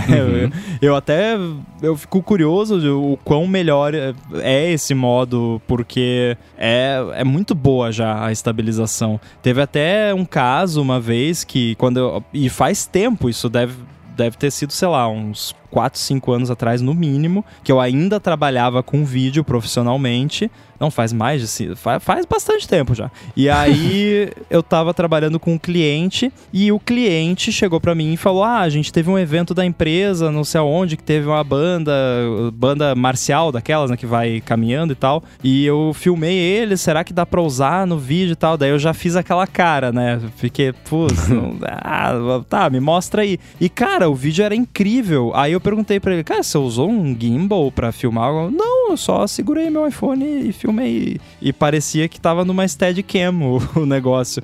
É, então é boa já a estabilização padrão do, do iPhone. Ah, talvez também seria o caso deles fazerem com esse modo o mesmo que eles fazem com a lente zoom, telefoto, que é tipo, se o, o sistema perceber que tá ficando ruim por falta de luz, esquece esse negócio e faz a estabilização padrão, sabe? Tipo, escolhe Uhum. pelo usuário, ó, desculpa, não tá bom que chegue pra usar o modo action, então vamos, né, usar o padrão aqui que pelo menos vai dar pra enxergar as coisas. É que já acontece em outros modos, né? O, o próprio foto macro ou o negócio de, de ligar o- a foto de maior exposição porque a luminosidade já não tá tão baixa. Se você quiser, você vai lá e desliga. Então, já faz essas escolhas de vez em quando, né? Se você dá, bota ali na câmera 3x ou 2x e, e ele percebe que não vai ficar bom, que vai ficar melhor se Verdade. fizer o crop digital, ele faz o crop digital, né? Verdade. Agora, uma coisa que eles não falaram muito a respeito, mas que pintou feedback sobre isso, sobre o que a gente comentou na semana passada, é sobre o eSIM. E o Lucas Mateus falou pra você, Rambo, que você pode ficar tranquilo sobre isso, porque ele fez uma troca de iPhone já com o iOS 16 e conseguiu migrar o eSIM dele só pelo backup, que parece que, de acordo com ele, salvo engano, já é um recurso do próprio iOS 16. Então essa migração parece que está resolvida do lado do sistema, sem depender da operadora para fazer isso. É, eu já tinha ouvido falar disso, eu sei que isso já rolava em alguns casos antes do iOS 16, mas parece que o iOS 16 deu uma expandida. Fico feliz de saber que, que tá rolando e que, que rolou pro Lucas aí, mas ainda fico um pouquinho com o pé atrás, até porque, e isso é o que eu queria contar pra vocês aqui na pré-gravação, que eu segurei pra pra não queimar a pauta, eu, eu tenho ainda o chip físico, né? Aí eu pensei, Uhum. não, antes de chegar o meu iPhone 14 Pro, vamos já fazer alguma coisa aqui, deixa eu migrar já esse negócio pro eSIM, porque aí eu, eu, o meu pensamento é o seguinte, transferir um eSIM de um device pro outro vai ser menos traumático do que transferir o chip físico pro eSIM. Beleza. Aham. Aí eu pensei, eu tenho a operadora X e eu quero a operadora Y, porque eu já tenho outro número na operadora Y. Eu gosto do, do serviço deles e tal, a, a qualidade da, da rede é boa e tal. Então, deixa eu entrar aqui no site da operadora Y e, e ver o- as minhas opções aqui. Aí tinha lá, traga o seu número para a operadora Y com o eSIM, papapá, portabilidade, lindo. Fui lá, fi, preenchi o formulário, fiz todo o processo lá. Aí no final cliquei OK, aí ficou carregando uns 10 minutos e aí, ah, desculpe, deu erro. Tipo, erro genérico. Putz, aí fiz de novo, deu erro de novo, aí. ah, então tá, beleza. Já, já tive um bom princípio com o processo aí de, de migração, então não fiz a migração ainda. Vou ver se eu vou numa loja, ou se eu ligo, né, enfim, já vou ter que fazer uma coisa que eu não quero fazer. É, mas enfim, por- porque se tem o negócio, se tem o processo todo online bonitinho pra eu fazer, por que que não funciona, né? De- Faz o negócio funcionar. O, o Lucas tá no Brasil, você sabe, Mendes? É Não boa sei, pergunta. mas eu, ah, eu vou supor que sim, porque se não estivesse, eu acho que ele teria colocado no, no feedback. Entendi. Mas chute. Lucas, tá no Brasil? Responde pra gente, a gente comenta na semana que vem. vamos, vamos ver no perfil dele do Twitter se tem, porque eu tô com o tweet aberto Uhum. aqui. Tá Brasília, Brasil ali. Então, Aí, é. pronto. Então, é Então, Brasil. tá aqui. Boa. Agora, eu também fiz um teste hoje, que, em nome da ciência, eu fiz esse teste hoje pra fazer a migração pro eSIM. E o resumo pra quem quiser pular o capítulo e não quiser escutar a história, deu tudo errado. Mas a parte menos resumida Ou seja, a mesma experiência que eu tive. Exatamente, é, né? Exatamente. Eu- o meu plano é o Vivo Easy. É um pré-pago, porque eu não uso muito dado de operadora, porque eu tô sempre em casa, os lugares que eu tô. Então, eu olhei aqui, eu puxei. Eu comprei, a última vez que comprei internet, eu gastei 200 reais pra comprar não sei quantos giga que tinha lá, em 21 de dezembro de 2019. Foi a última vez que eu gastei com o telefone na minha vida, com, com, com a linha telefônica. Então, eu uso muito Nossa. pouco dado. Então, pra mim, tá mais do que resolvido. Isso ainda tem mais um bando de dado lá, então tá resolvido. Então, eu, eu- e eu achava que por ser um plano pré-pago furreca, não ia ter suporte aí sim, mas o site da Vivo tinha. Fala, ah, vai ter suporte. Falei, ah, que beleza, né? Já tá rolando, ótimo. Opções pra fazer migração. Ou você liga, ou você usa o WhatsApp pra falar com a loja, ou você vai na loja. Eu falei, putz, explicar pelo WhatsApp, esquece, deixa eu ir até a loja. Eu fui até a loja hoje, falei, ó, tenho o telefone aqui, quero migrar pro sim. Ah, tá bom, dá seu documento. Dei o documento, ele, ah, tá, beleza, dá 15 minutos já vai estar funcionando. Eu Falei, tá bom, né? Aí eu saí da loja, deu 15, 20, 30, 35, voltei na loja. Escuta, ainda não entrou assim. Ah, tá, eu vou fazer a liberação da linha e fazer o pedido pra de novo acontecer isso. Deixa 10 minutos no modo avião e aí você, aí vai funcionar. Falei, tá bom. 10, 20, 30, 40, não funcionou. Aí eu falei pro Mas não cara, teve então, que fazer nada no device, escanear um QR Teve, Code. ele fez uma configuração Ah, tá. rápida no device lá. eh, esse. Beleza, pronto, tá pronto, foi isso. Foi uma configuração de 5 Ah, tá. minutinhos ali que ele digitou, uma coisa e tal, e fez. Aí eu falei, então, é, não, vou- não veio. É, então, é, já deu uma hora que você fez aqui o pedido. Assim, na verdade pode levar até 24 horas. Mas eu falei, não posso ficar 24 horas sem um número de telefone, porque né, eu preciso, eu uso pouco, mas vai que é hoje que eu preciso. É tipo desligar o, o negócio cardíaco e, e dar ruim no coração, né? Vai É que alguém o tá te telefone. ligando pra falar que você tá com arritmia, né? Exatamente, né? Aí não, é, que a Siri escuta. Então eu falei, ah, então deixa pra lá, né? Volta pro meu chip físico. Ele, ah, tá, mas assim, agora pode levar um dia também pra voltar pro chip físico, né? A vontade foi de arremessar uma cadeira na vitrine, mas eu não fiz isso. Eu falei, tudo bem, não tem problema, volta pro chip físico mesmo assim. E voltou na hora. Eu falei, ah, que beleza, né? Chegando em casa, eu descobri que tinha colocado um número aleatório novo de telefone. Não era o meu telefone que tava no chip. Nossa, que Cara, tragédia, cara. É exatamente o que eu falei do, do meu, que era o meu pesadelo, que eu falei que eu ia voltar da loja pensando, será que eu vou ter o meu número de volta, né? Porque tipo, é isso, seu número tá no limbo. Você não A sabe. Larissa tentou me mandar um- uma mensagem no iMessage, não foi. Eu falei, ué. Aí eu entrei lá na configuração, tava lá 012, não sei o que lá, nem tinha- 12 é da São José, meu telefone é 11, né? Aí eu toquei no telefone pra, pra, pra desligar e ligar o iMessage, ele sumiu o número de telefone, aí voltou e apareceu o meu. Falei, nossa, eu não vou mais Nossa. encostar em nada, eu não vou mais mexer em nada, deixa pra lá. Eu tentei desbravar o território, desbravar não, que eu sei que eu estar testando, mas aqui no ADT temos duas, dois exemplos de teste que cada um deu errado de um jeito diferente. Mas o seu deu Então- mais errado que o meu, né? Esse É, Nossa, deu Vivo muito Easy errado. aí tá, tá, tá mais pra morto hard, né? Porque- De easy não tem nada. Mas é, então foi, foi isso. Em nome da ciência, eu, eu, eu quase perdi o meu número de telefone. E no fim das contas, deu tudo certo porque deu tudo errado e tá tudo igual. Então foi, foi, foi isso.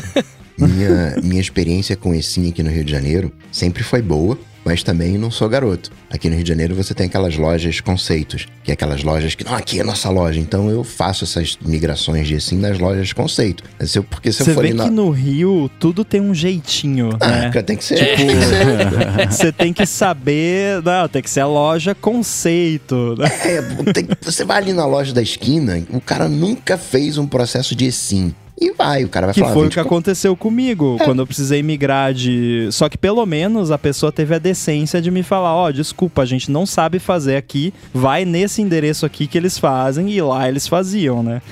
Recomendo essas lojas. Não é loja com tradição, sei lá como é que chama, né? Mas essas lojas de referência da operadora. Porque a loja da esquina muito provavelmente não é da operadora, é uma franqueada, whatever. E o cara tá ali pra ganhar no volume, sei lá como é que é. Não tem essa experiência, né? E geralmente é na hora. Os caras falam, pô, não, até 24 horas, mas todas as vezes que eu fiz migração que eu mudei, ali na hora tava o número funcionando. Mas é que o Mendes é o edge case humano, né? Sempre, né? E nesse caso, nesse caso eu também sou, porque sempre que é essas paradas que, ah, le- leva, pode levar até 48 horas, mas ó, todo mundo que eu fiz aqui levou meia hora. Pra mim sempre vai levar as 48 horas. Comigo é sempre assim, e eu imagino que o Mendes seja igual. Aham. É aquela coisa, né? Você prefere ir numa assistência autorizada da Apple ou ir na própria loja da Apple? Exato. É, exato. Olha, eu prefiro ir numa assistência autorizada, mas é porque eu conheço uma assistência autorizada muito boa, né? Mas então. Aham. e pra você ir na loja envolve pegar um avião, né? Então nem sempre é, É, tão também fácil. tem esse pequeno exato, esse detalhe. Esse pequeno detalhe Uhum. não tem nada a ver com a minha escolha, nada a ver. E às vezes a loja da Apple você não consegue ter o teu horário, né? E, e um detalhe também sobre essa experiência hoje foi que eu fui atendido três vezes, cada um foi por uma pessoa que também fragmentou toda a solução do problema. E só na primeira vez a pessoa que me atendeu é, é, já tinha informação, por exemplo, de que esse Vivo Easy dava suporte ao eSIM. As outras duas pessoas falaram que não dava. Eu falei, dá sim, tá no site que dá. ah, é verdade, é verdade. Então, então dá. Então É. tem mesmo esse. Tá, tá no começo, não tem jeito, né? Todo mundo vai bater cabeça. E todo mundo que tá batendo cabeça e fazendo dar certo, obrigado. Vocês estão desbravando o caminho para que o resto de nós consigamos fazer isso nos próximos meses. É, tem isso, tá, tá muito fragmentado ainda e a informação também tá muito fragmentada. Até o, o Kotlinski comentou aqui no chat ao vivo que o, parece que o Loop Infinito fez um vídeo sobre assim hoje. E o pessoal do Mac Magazine lá, eu conversei com o Rafa,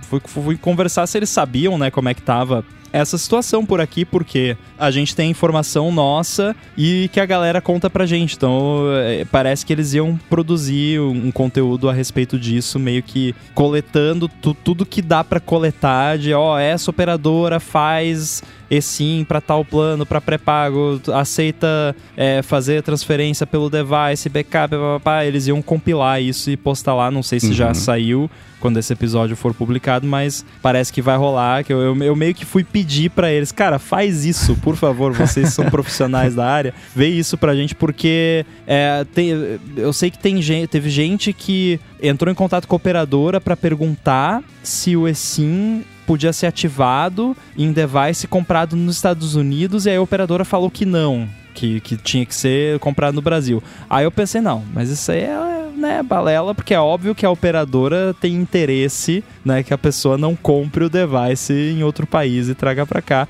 Aí eu fui ver no site da Claro, por exemplo, no FAQ deles lá, tem lá, posso ativar o eSIM em um iPhone comprado no exterior e tá lá? Sim, tipo, não tem nem mas, nem porém, sim, pode. Então é, é bem fragmentada a informação mesmo. E seria matador se nesse conteúdo eles colocassem o canal melhor para aquele caminho que o Mendes fala, né? Qual seria o melhor caminho para eu conseguir? Qual é o script, né? Porque Aham, Escolha a sua aventura. duas vezes, das três vezes, né, em 70% das vezes, o cara falou que não era possível fazer.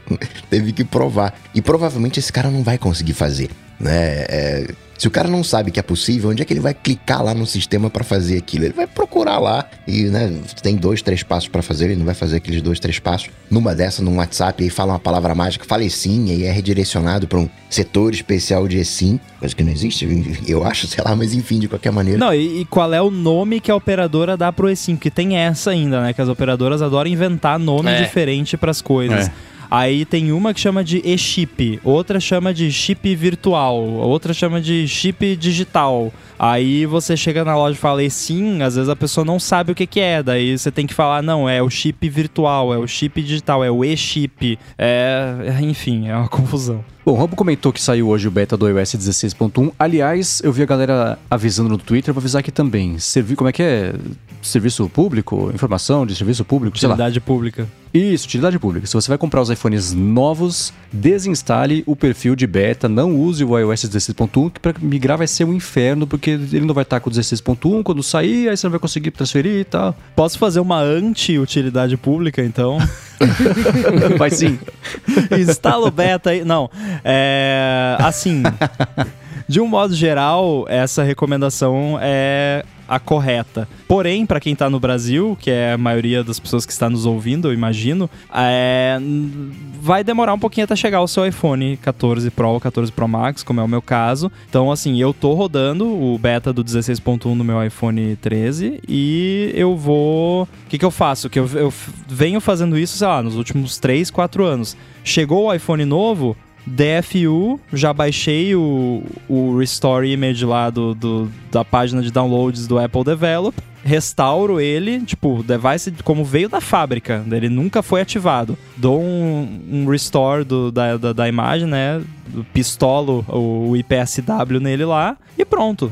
Eh, Resolvido. Aí você faz a. Claro que é um sistema beta, então pode ter bugs, né? na hora de fazer a migração e tal. Mas, assim, o mais chato do, do beta normalmente é o seu device tá no beta e aí o device novo que você comprou não tá. E aí você vai fazer a migração, daí, ah, não dá pra fazer a migração porque tá rodando a versão né, mais nova do sistema. Daí você vai ter que ir lá baixar a atualização over the air, demora. né? Então o que eu faço normalmente é isso. Ah, vai chegar hoje o meu device? developer.apple.com.br download, pega lá IPSW, iPhone 14 Pro Max. Download, já deixa baixado.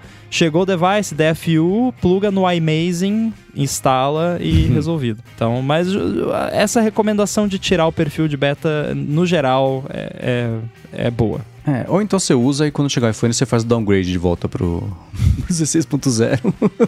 Isso é outra informação de utilidade pública. Nunca faça downgrade. Você acha que alguém testa isso? Sério? Ninguém te... tem. Eu conheço gente que fica instalando beta de macOS. E aí faz downgrade. E aí instala o beta de novo depois. E aí desiste e faz downgrade. Isso destrói tudo. Não faça downgrade. Não fa... Se você instalou o beta, você está assumindo o beta na sua vida, né? Entrou o beta na sua vida, ele não vai mais sair. Esquece. Então, é porque, cara, downgrade é perigoso, não recomendo não. Então a melhor utilidade pública é não siga nenhuma recomendação minha. Acho que esse é o melhor jeito de você garantir que não vai dar bug pra você.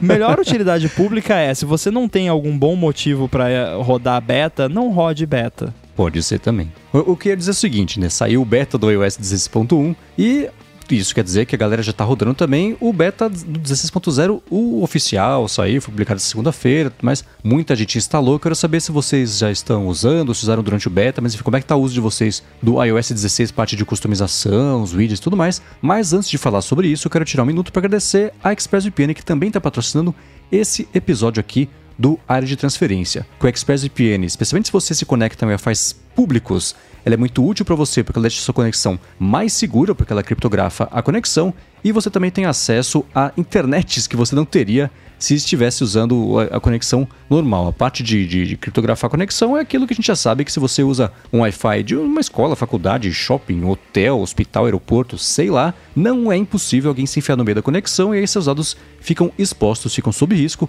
E com a conexão criptografada da ExpressVPN, isso não acontece porque é um pacotinho fechado que vai para lá e para cá passando pelos servidores da ExpressVPN, para que aí sim você possa acessar e se alguém interceptar esses dados, ninguém consegue nem ver o que tá lá dentro, o que é excelente pra gente que depende aí de, de internets abertas ou, ou desprotegidas vez por outra. A parte também de você poder destravar outras internets é que a Netflix, por exemplo, tem catálogos diferentes aqui no Brasil, nos Estados Unidos, na Alemanha, no Japão. Então, com o ExpressVPN você pode se conectar aos mais de 100 países. Você fala que você está conectado a partir de dos mais de 100 países que eles oferecem esse acesso. E isso te destrava alguns conteúdos que você não teria acesso normalmente. Ou ao contrário, tem um conteúdo no YouTube, por exemplo, um, sei lá, um programa de TV que só libera os vídeos para você ver no YouTube aqui do Brasil. Se você estiver viajando, você não consegue ver. Aí você liga a VPN, fala que está no Brasil e aí sim você destrava esse conteúdo e você consegue acessar. Tudo isso, inclusive, sem você sofrer com a velocidade da conexão, porque eles investem bastante em estabilidade e velocidade, mesmo o dado fazendo o caminho mais comprido, você não vai ter problemas com isso. Agora a parte mais bacana é a seguinte: os ouvintes aqui do área de transferência têm três meses de graça de ExpressVPN na assinatura do plano anual, mas para garantir o seu desconto você faz o seguinte: acessa expressvpn.com/adt por esse link você vai ter 30 dias, na verdade, primeiro para testar a ExpressVPN, aí depois 3 meses de graça no plano anual. Então não perca essa oferta, não perda, como diria a Maguila,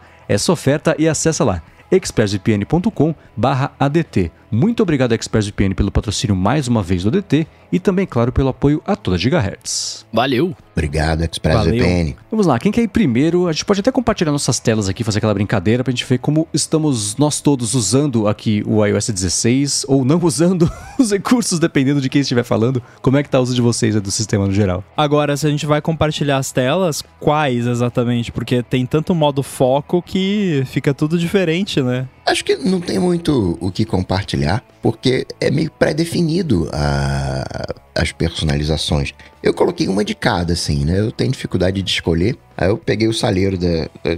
salpicando aqui. A, saleiro de telas. A previsão de, de tempo eu achei bem, bem, bem legal. Coloquei ali uns widgetzinhos para ver a, a possibilidade de chuva, máximo e mínimo, o próximo é, compromisso da agenda também. Uma coisa que eu não gostei dessa tela é que se eu tiro do recarregador rápido, vem um cinza, né? Se, uh, vem a cor predominante da última vez.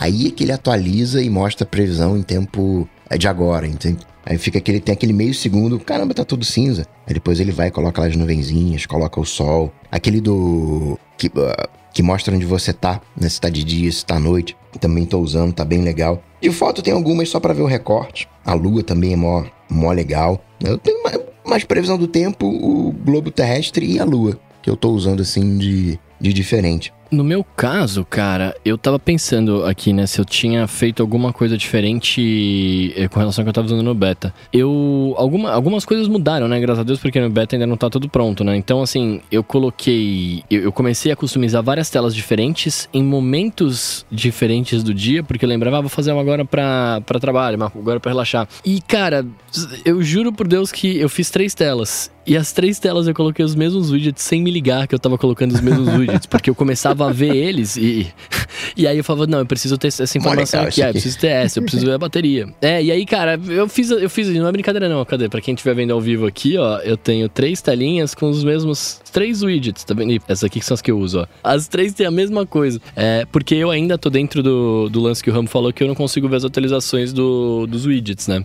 E outra também, Bruno, que me pegou, é que muito do dos widgets, widgets da tela de bloqueio, para mim é igual às complicações que eu tenho no Apple Watch. Do relógio. Eu falei, cara, mas a mesma informação uhum. aqui, eu fiquei meio, fiquei meio repetitivo, assim, eu fiquei meio sem criatividade, né, de é, fazer uma variação, né, combinar essas, essas coisas. É, mas o que eu, é, é, eu concordo com você e eu, eu pensei também nisso, mas uma coisa que eu gostei muito, cara, que, que melhorou quando do beta pro, pra versão oficial. Primeiro, eu, eu não sei se eu não tinha prestado atenção nisso antes, mas na, no globo terrestre, que é bonitinho demais, tem a sua localização piscando ali. Só é muito feio que é um pontinho verde horrível, mas ela fica piscando ali bonitinho. É, e quando você vai trocar, né? Você tá, você tá personalizando sua tela. Quando você vai definir ela, tipo, você aperta o aquele em cima, você tem a opção de pegar a sua imagem de fundo que fica no centro, que, que fica na, na tela inicial, e né, na lock screen, ela, desculpa, e borrar ela completamente quando você migra pra, pra, home. E isso é legal, porque assim, como o Mendes, por exemplo, ele não gosta, ele tem a tela toda preta, né? Mas ele poderia ter um wallpaper bonitão e quando entrar nos aplicativos ficar tudo desfocado lá para não ter o problema de tirar a atenção enquanto tá mexendo no, no, na tela, né? Isso ia ser muito da hora. Eu a vida inteira tive uma tela de, de lousa no fundo, porque tinha um desenho, mas ao mesmo tempo tinha pouca coisa. Agora eu coloquei a mesma fotinho de fundo, deixei ela, ela toda desfocada. Então achei isso muito legal, tá ligado? Agora, de resto, eu ainda não fiz muita coisa diferente não do que eu tava fazendo no beta, assim. É, eu já dei uma comentada sobre o meu setup, mas eu até deixei as imagens aí que a gente pode compartilhar. Mas eu tenho a, o foco de trabalho, que é o que eu acabo usando na maior parte do dia, que é. Até usei uma imagem que estava circulando no Twitter, que a galera ficou impressionada com o recorte lá da Apple, porque é um meio que um cubo com umas gotículas de água e a, a gotícula semi-transparente o recorte fica semi-transparente e fica o, o, horário por trás dela e tal. É bem bonita, então é, é majoritariamente preta com esse desenho no centro ali que eu acho bonitinho. Então eu deixei esse e não tem nenhum widget nessa. Tem a do foco pessoal, que é uma foto do, do Yoshi, que aí a, a orelhinha dele fica por cima do, do horário ali uhum. e também não tem nenhum widget. E aí tem a padrão genérica do dia a dia que eu vou trocando o wallpaper. No momento tá o wallpaper do peixe, que eu gosto, acho bonito. Então por enquanto tá esse, mas essa aí eu vou trocando de wallpaper volta e meia. E aí nela tem widgets de calendário, de previsão do tempo e de bateria, que aí mostra o Apple Watch, ou se eu tá usando os AirPods, mostra a bateria dos AirPods. E também uh, eu tenho o widget do AirBuddy que não tá aparecendo ali, mas vai aparecer um dia. Uma coisa, Rambo, que tá me doendo nessas tuas telas aí é esse percentual de bateria aí, hein? Pô, verdade, né? Eu não escondi. É, esqueci de desligar isso, é, desliga. verdade. Quando for compartilhar, desliga. Depois você, né, quando ninguém estiver vendo, você liga de novo. É, na real, eu, ele ligou quando, quando veio a atualização que habilitava isso, eu simplesmente deixei. Eu, eu lembro até que eu pensei, ah, vou deixar aqui para ver qual é, e aí deixei e acabei não desligando. Talvez por isso que eu ando meio ansioso ultimamente, isso explica. é, eu durante os betas eu testei. Aliás, vocês estão. Vocês, pelos prints aqui, eu só não vi os do Coca ainda. Não sei se se ele mandou e não chegou, mas é, ninguém tá usando, por exemplo, as fontes customizadas de horário. Vocês testaram ah, isso? São mexeram horríveis, nisso? eu testei, é horrível. Ah, tá. muito feio, quero saber. muito feio. Essa fonte mais gordinha, que é a padrão, é, para mim é a melhor, porque fica bem legível e é bonita, não é feia. As outras eu achei horríveis. Eu tô com Cara, aquela com dois tracinhos lá, pelo amor de Deus, cara. Muito feio, muito feio. é, tem opções. Eu lembrei muito, eu, eu sempre tirei sarro, assim, o, o, David Smith é um excelente programador, né? E ele, como um excelente programador, ele. É, a, a, o talento de design dele, ele tá, ele tá em evolução ainda. Então, o Widget Smith, Adorei por exemplo... a forma de falar, tá em evolução. é, é verdade, tá em evolução, tá melhorando. Então, as opções de customização do Widget, do, do Widget Smith, até do, do Watch Smith também, eu sempre olho e falo, dá um... Puxa, se tivesse contratado um designer para fazer, teria talvez tivesse um resultado mais bacana. E aí agora, olhando, por exemplo, aí quando a Apple implementou isso aí de customização, a hora que eu olho para as fontes, por exemplo, para você trocar o horário lá, parece que tô no Widget Smith, né? Porque é tudo meio mal menos, assim, né? Tá, dava pra ele também é tá em evolução, né? Mas tem a parte de, de, você selecionar a cor, é muito fácil e tudo mais, mas essas fontes mesmo. Eu, por exemplo, sinto falta. É, eu mexi, eu, tentei, eu juro que eu tentei comprar a ideia de customização e usar foto. Coloquei uma foto da Larissa, e aí para botar ali o, o, horário por trás e tentar os perfis e tudo mais. Eu usei uma fonte diferente, mas não, não, não encaixa para mim, não, não, funciona. Eu sinto falta, na verdade, por exemplo, de ter uma fonte ainda mais fina pro relógio. Eu estou usando a mais fina que existe, que pelo menos para mim aqui, é um, é um, grid de 4x2, né? É a segunda fonte ali, então é a mais fininha que tem, mas ainda assim eu acho ela muito grossa. Eu queria que ela fosse ainda mais fina. Talvez por sentir falta de como é que era antes, né? Então eu tava acostumado, talvez seja isso, mas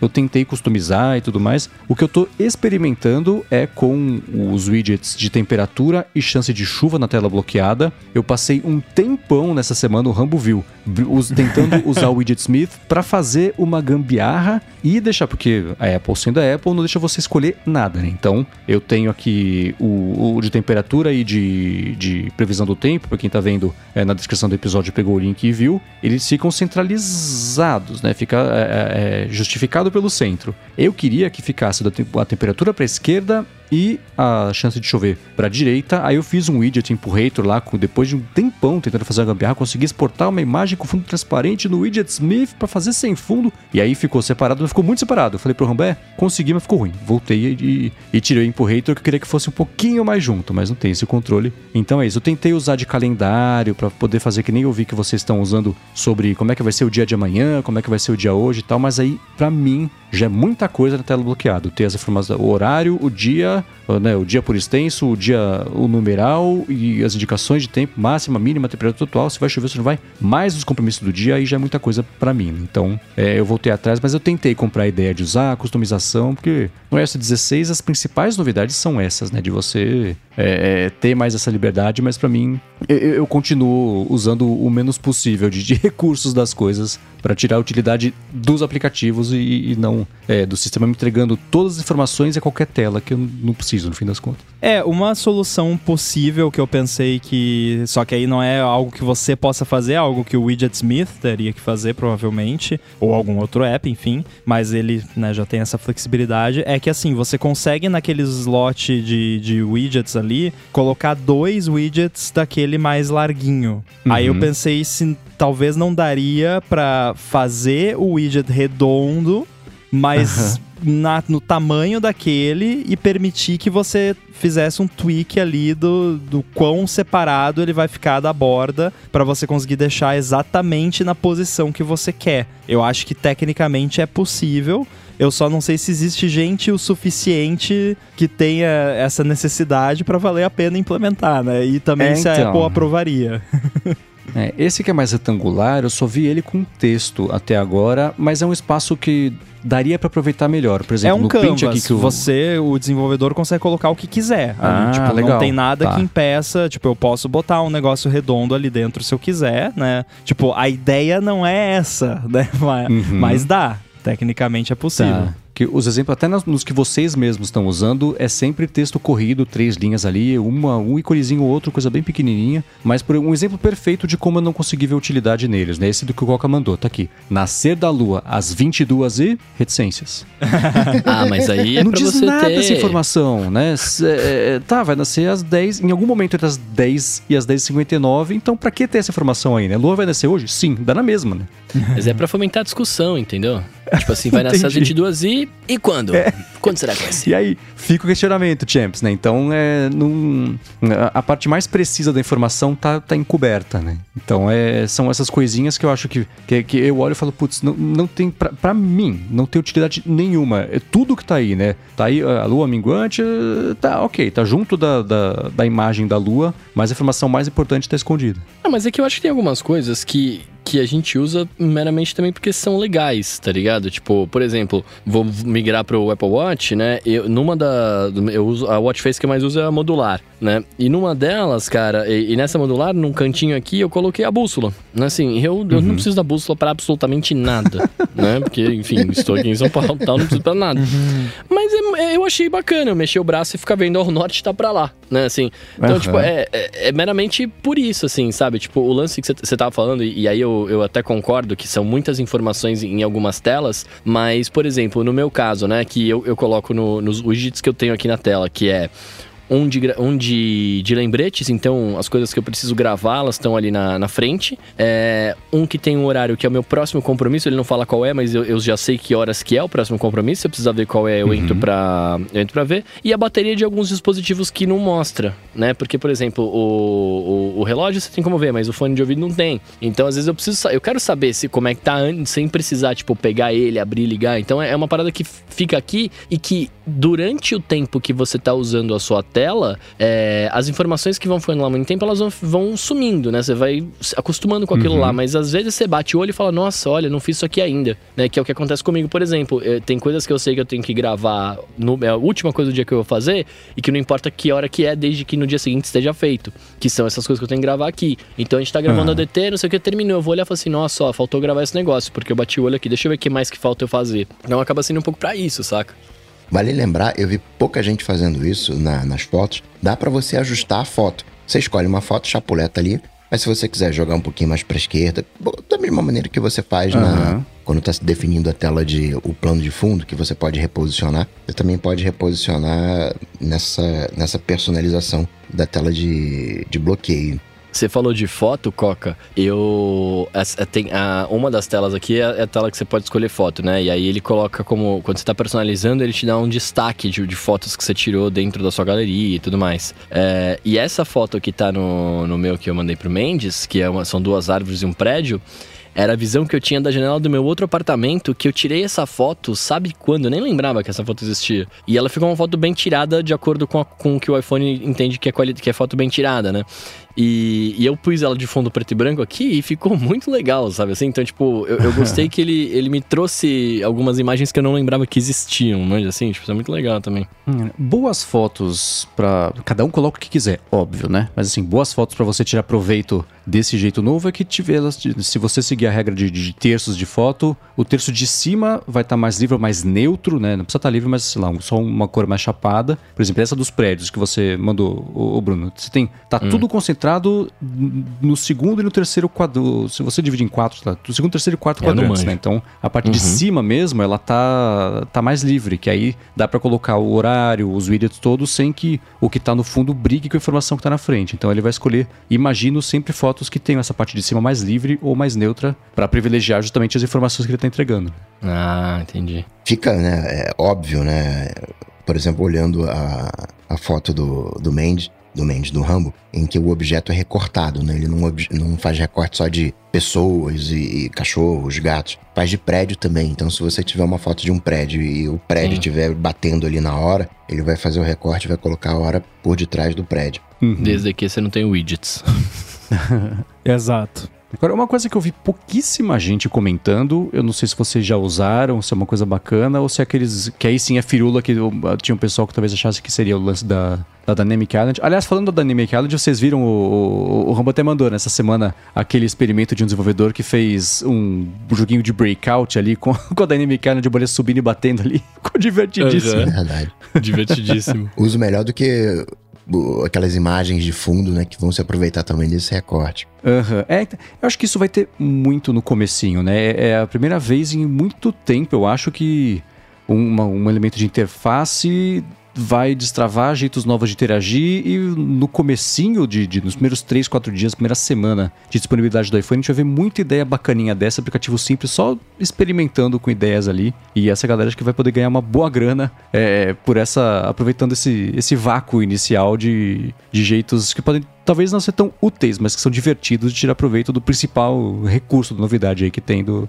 do telefone. Eu vou deixar na descrição aqui o link para quem quiser ver o, o- esse breakout funcionando lá com a, com, a, com a ilha dinâmica. Mas uma coisa que eu vi que pintou no iMessage, na verdade, não no iMessage, nas fotos do iOS que dá para usar no iMessage, é aquele recorte automático de, de coisas para você tocar, segurar e arrancar ele da foto e mandar no iMessage, virar sticker. Vocês já usaram isso ou, ou tá naque- na, na gaveta de coisas que são lançadas e, e a gente não lembra que existe? Acho que Eu o acho que pra mim silêncio tá na gaveta responde, de né? coisas.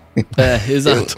pra mim tá na gaveta de coisas, que eu nem lembrava disso. Eu usei, mas confesso, usei forçando, né? Quando eu tinha que fazer uma resposta em cima de uma imagem, e às vezes né, você quer destacar alguma coisa, eu peguei esse objeto, colocava só o objeto e respondia, né? Colocava essa imagem e escrevia, mas só para tiração de onda. Coisas é, práticas, né, assim, que faça diferença, ainda não usei. Já vi uma galera pegando, é, pega uma foto, coloca a foto é, é, em preto e branco de fundo, faz o recorte do objeto, que é a pessoa, e coloca esse objeto na frente da foto Pra ficar aquela coisa né de fundo preto e branco e a pessoa colorida. Então eu já vi uma galerinha Uhum. brincando, mas é ainda brincadeira que eu acho que é o propósito, né? Fazer uma figurinha, mandar ali, é, aqui, né? Tipo as figurinhas que tem no Telegram, né? Que a galera faz. É uma maneira facilitada de fazer essas figurinhas. Para WhatsApp também, né? É, né? uma coisa que eu acho linda de- dessa função, pra quem não sabe do que eu tô falando é, se você tá com o iOS 16, abre qualquer foto, tem uma pessoa toca e segura nessa pessoa. Ele vai recortar essa pessoa já do fundo ali, fazer um sticker transparente pra você jogar em algum outro lugar. E uma coisa que é super legal para aumentar a descobribilidade dessa função é que se você tocar e soltar esse rapidinho ali, ele já mostra que ele selecionou aquele objeto e faz um brilhozinho em volta dele para você saber que tem algum tipo de interação escondida ali para você poder usar. Essa interação, esse jeito de, de mostrar, eu achei bem bacana e o recorte é muito, muito bom. É, é, ele tá, funciona direitinho e eu ainda me impressiono. Usei pouco, mas toda vez que eu usei, falei, pô, ia dar um trabalho fazer o recorte assim justinho no, no Photoshop. E não só de pessoas, né? Faz é, de, entre aspas, né? Qualquer objeto. Já fiz de prato de comida, já fiz de algumas outras coisinhas também. É, ele recorta o que tá em primeiro plano, né? Eu acabei de testar aqui em segundo plano a lua. Tem uma foto que tá a lua lá no fundo. Eu peguei e dá pra fazer stickerzinho só da lua e, e jogar que em outro lugar.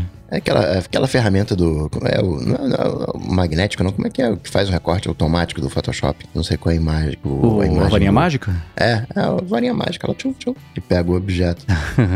É, o aí, algoritmo então. que eu vi chegar mais próximo da qualidade desse do iOS 16 é aquele site remove.bg, né? Que Uhum. ele faz essa é, segmentação semântica, acho que chama, que é o algoritmo que é usado de machine learning. E esse site foi o que eu vi chegar mais próximo, mas ainda assim o do iOS eu vi resultados melhores ainda, mas é, é incrível, assim, esse lance do da gotícula de água que é semi-transparente, ele reconhecer e ficar semi-transparente É. é bizarro. É, reconhecer a textura de um objeto que está numa foto. Isso está tudo evoluindo meio junto, né? Parte de visão computacional, a parte da inteligência artificial que faz desenho também, né? É, é a, a- a- muito, resumindo bastante assim, a programação entender o conceito gráfico de alguma coisa, artístico de alguma coisa, o conceito de, de um objeto que é 3D, que é separado, que é semi-transparente, né? É que nem aquela, um experimento que eu, eu falei algumas semanas, vou colocar na descrição de novo aqui, que um algoritmo que olhava para um, um 3D, entendia que aquilo era uma água, por exemplo, e sonorizava a água com base na animação mutada. Isso eu achei muito bacana. Jogava umas coisinhas no chão ali e fazia o barulhinho certinho daquilo. Então era uma inteligência entendendo o contexto da- da- do vídeo, entendendo como é que era cada material do vídeo, sonorizando automaticamente aquilo com o que ele achava que era e, enfim, né, o estudo mostrou só os acertos, né? Então, parecia perfeito. Pode ter errado um monte, não sei, mas os acertos são impressionantes. Ó, follow-up em tempo real, eu vou mandar uns screenshots aqui, porque enquanto a gente tava conversando, eu fiz o widget Temperator aqui, do jeito que eu falei Ó. que eu achava que dava pra fazer. Olha Não é que dava. E olha que funcionou. Funcionou o negócio, queria tô mandando assim. aí. Então eu criei um app aqui rapidinho chamado Locksmith, óbvio, né? e aí Ah. eu, eu fiz o widget retangular. E aí você pode, nesse widget retangular, você pode colocar na- nas configurações dele, ah, esse a bolotinha vai ficar para a esquerda e nos dois você coloca o espaçamento que você quer e ele faz o espaço. E aí se o fundo da tela for Perfeito. totalmente preto, ele fica sem fundo, fica bonitinho. É exatamente isso que eu precisava, que eu queria. Custa mil dólares, eu pago. Só me mandar, eu mando o Pix. Não, sabe o que, que eu vou fazer melhor? Eu vou até anotar É. aqui, amanhã de manhã eu vou conversar com o David Smith, vou mandar pra ele esses screenshots, vou falar, ó, eu fiz assim aqui, quem sabe você faz assim também, porque, né, Boa. é muito trabalho fazer o app do zero, então manda a dica pra ele, ele faz lá. Não é nada É. também, não, não, não é nenhuma grande descoberta, é só uma ideia de hack pra resolver esse problema super específico de alinhamento aí que você tem. É, então, né? Eu fiz uma coisa parecida essa semana com um widget que eu tinha de calendário, que é o Minimonth, que eu falei isso várias vezes sobre ele aqui, e eu achava ótimo que ele estava até hoje desatualizado dos widgets do iOS, porque do iOS 14 para o 15, né, o 13 para o 14, sei lá, perdi a conta, eles perderam a interação e esse widget de calendário, dentro dele tinha navegação. Tô em setembro, botãozinho, outubro, novembro, dezembro. Ele atualizou o widget agora nessa semana para poder tirar proveito da- dos widgets dock screen e também atualizou o, sei lá, a API, o SDK, para também os widgets de, de, de é, central de controle serem os novos, o que perdeu a navegação. Aí eu mandei e-mail e falei, cara, meu reino pela possibilidade de você de eu poder colocar um widget de mês que vem ao lado do widget de mês atual. Ele falou, por quê? Eu falei, putz, porque Eu não sei vocês, eu uso isso duas vezes por dia. Eu preciso ver alguma coisa no mês seguinte, agendamento de patrocínio, plano pro mês que vem, fazer isso. Ele falou: ah, eu coloquei aqui um widget de as quatro próximas semanas. Eu falei: eu sei, eu vou tentar usar. Mas pro mês seguinte ia ser tão bacana. Ele falou: ah, tá, ah, vou ver, tá bom. bom, tentei. Agora, Mendes, pergunta aqui sincera: você tem muitas fotos duplicadas? Eu acho que não. Não olhou? Instintivamente eu digo não. Eu nunca mexi muito com álbum e, foto. Quando eu acho que a maior é, é, situação que as pessoas têm foto duplicada é de viagem, né? Que tira 18 fotos do mesmo prato para depois postar melhor. Eu, na hora mesmo, no, no fim da viagem, eu repasso e, tiro, e mantenho só a melhor de cada coisa. Então, foto duplicada ou parecido, tenho pouquíssimas, assim. Arrisco dizer que um dígito por cento do meu álbum de fotos é, é disso aí. Porque se você abrir o Fotos, lá na, naquela binha de álbuns, rolar lá para baixo, onde tem aqueles é, séries, capturas de tela, lá embaixo vai ter duplicados. Uhum. E aí você vai ver suas fotos duplicadas, que vai ter os falsos positivos, né? Não saiam apagando tudo, porque vai ter falsos positivos. Comprovante, ele vai dizer que todos os comprovantes são iguais. Aí vai apagar todos os comprovantes, vai ficar é. só, só um. Mas aqui eu tenho 230 fotos duplicadas. Algumas são duplicadas sim, eu não eliminei, e outras são falso positivo. Eu tenho 26 mil fotos e 600 no geral e tenho 237 duplicadas. Então tá aí, eu tenho aí 1% de, de fotos duplicadas. Só repete como que vê, porque eu tava editando o widget aqui e não prestei atenção no, no caminho. É justo, nada mais justo. Só no fotos, ali no álbuns, Aí vai naquele primeiro nível, rola lá embaixo. Vai ter o apagados, itens ah, ocultos tá. e o duplicados. 667. Nossa, tenho 60. E isso é de um total de quantas fotos? Como que eu vejo o total de fotos? Ué, na a primeira da esquerda para mim é o total de fotos. É o recentes, né? Isso. Ah, boa, boa. 26 mil e uns quebrados. Nossa, é, gente, tá eu achava que eu tinha muita foto, eu tenho 7.300. Como assim? é, pois é. É pouco isso. É porque eu, eu apago algumas. Eu antes, antes de ter esse negócio duplicado, eu ia lá e apagava. Tipo, eu via uma parada que, ah, isso aqui não, não me interessa. Ela apagava. Porque eu tiro muito, eu printo muita coisa, né? Também. Aí eu printo e depois apago, printo e depois apago. A maior parte do, das duplicatas que eu tenho aqui são coisas que. fotos que eu reduzi de tamanho por algum motivo, para compartilhar alguma coisa. Ou então screenshots. É o, é o que eu mais tenho de duplicado aqui. Chance de ter falso positivo no meio desses screenshots aí. E já que a gente está nesse modo estatística, se vocês abrirem os contatos, talvez se vocês abrirem os contatos de primeiro vocês não, não vejam. Vai lá pro início, né? Vai ali nas listas, vai e volta para tudo. Aí vocês devem ter lá assim todos do iCloud. Aí vocês entrem ali em todos do iCloud, aí vai aparecer antes do primeiro contato o número de duplicados. Eu tenho 55 contatos duplicados. 13. 15. Bingo. tu tem nenhum contato, né? Eu tenho um que é duplicado, que é o identificado como spam. Muito bem, se você quiser encontrar os links do que a gente comentou ao longo do episódio, vai em gigahertz.fm ADT barra 293 ou dá mais piada aqui nas notas do episódio. Quero, como sempre, agradecer Eduardo Garcia pela edição do podcast.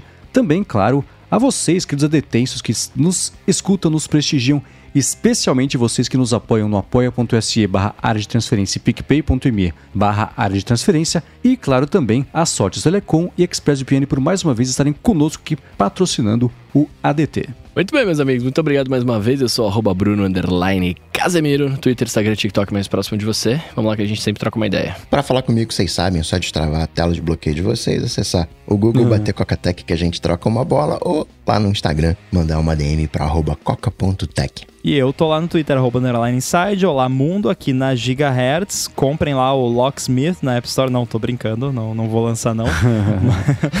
e é isso aí, a gente se fala na semana que vem. Boa, eu sou MVC Mendes no Twitter, apresento aqui na Gigahertz sua fonte toda segunda-feira com Felipe Espósito, toda, toda sexta-feira tem o ADT, vocês sabem, estão escutando? Mas toda quarta-feira o área de trabalho com a Bia Kunze, a Garota Sem Fio e todas as tardes, fora aqui da Gigahertz, mais um pouquinho da Gigahertz que a Gigahertz edita, eu apresento o Bolha Dev, que é o podcast diário da Alura sobre tecnologia, inovação e desenvolvimento. Tudo de ter posto, a gente volta na semana que vem. Valeu, tchau, Valeu. tchau. Valeu.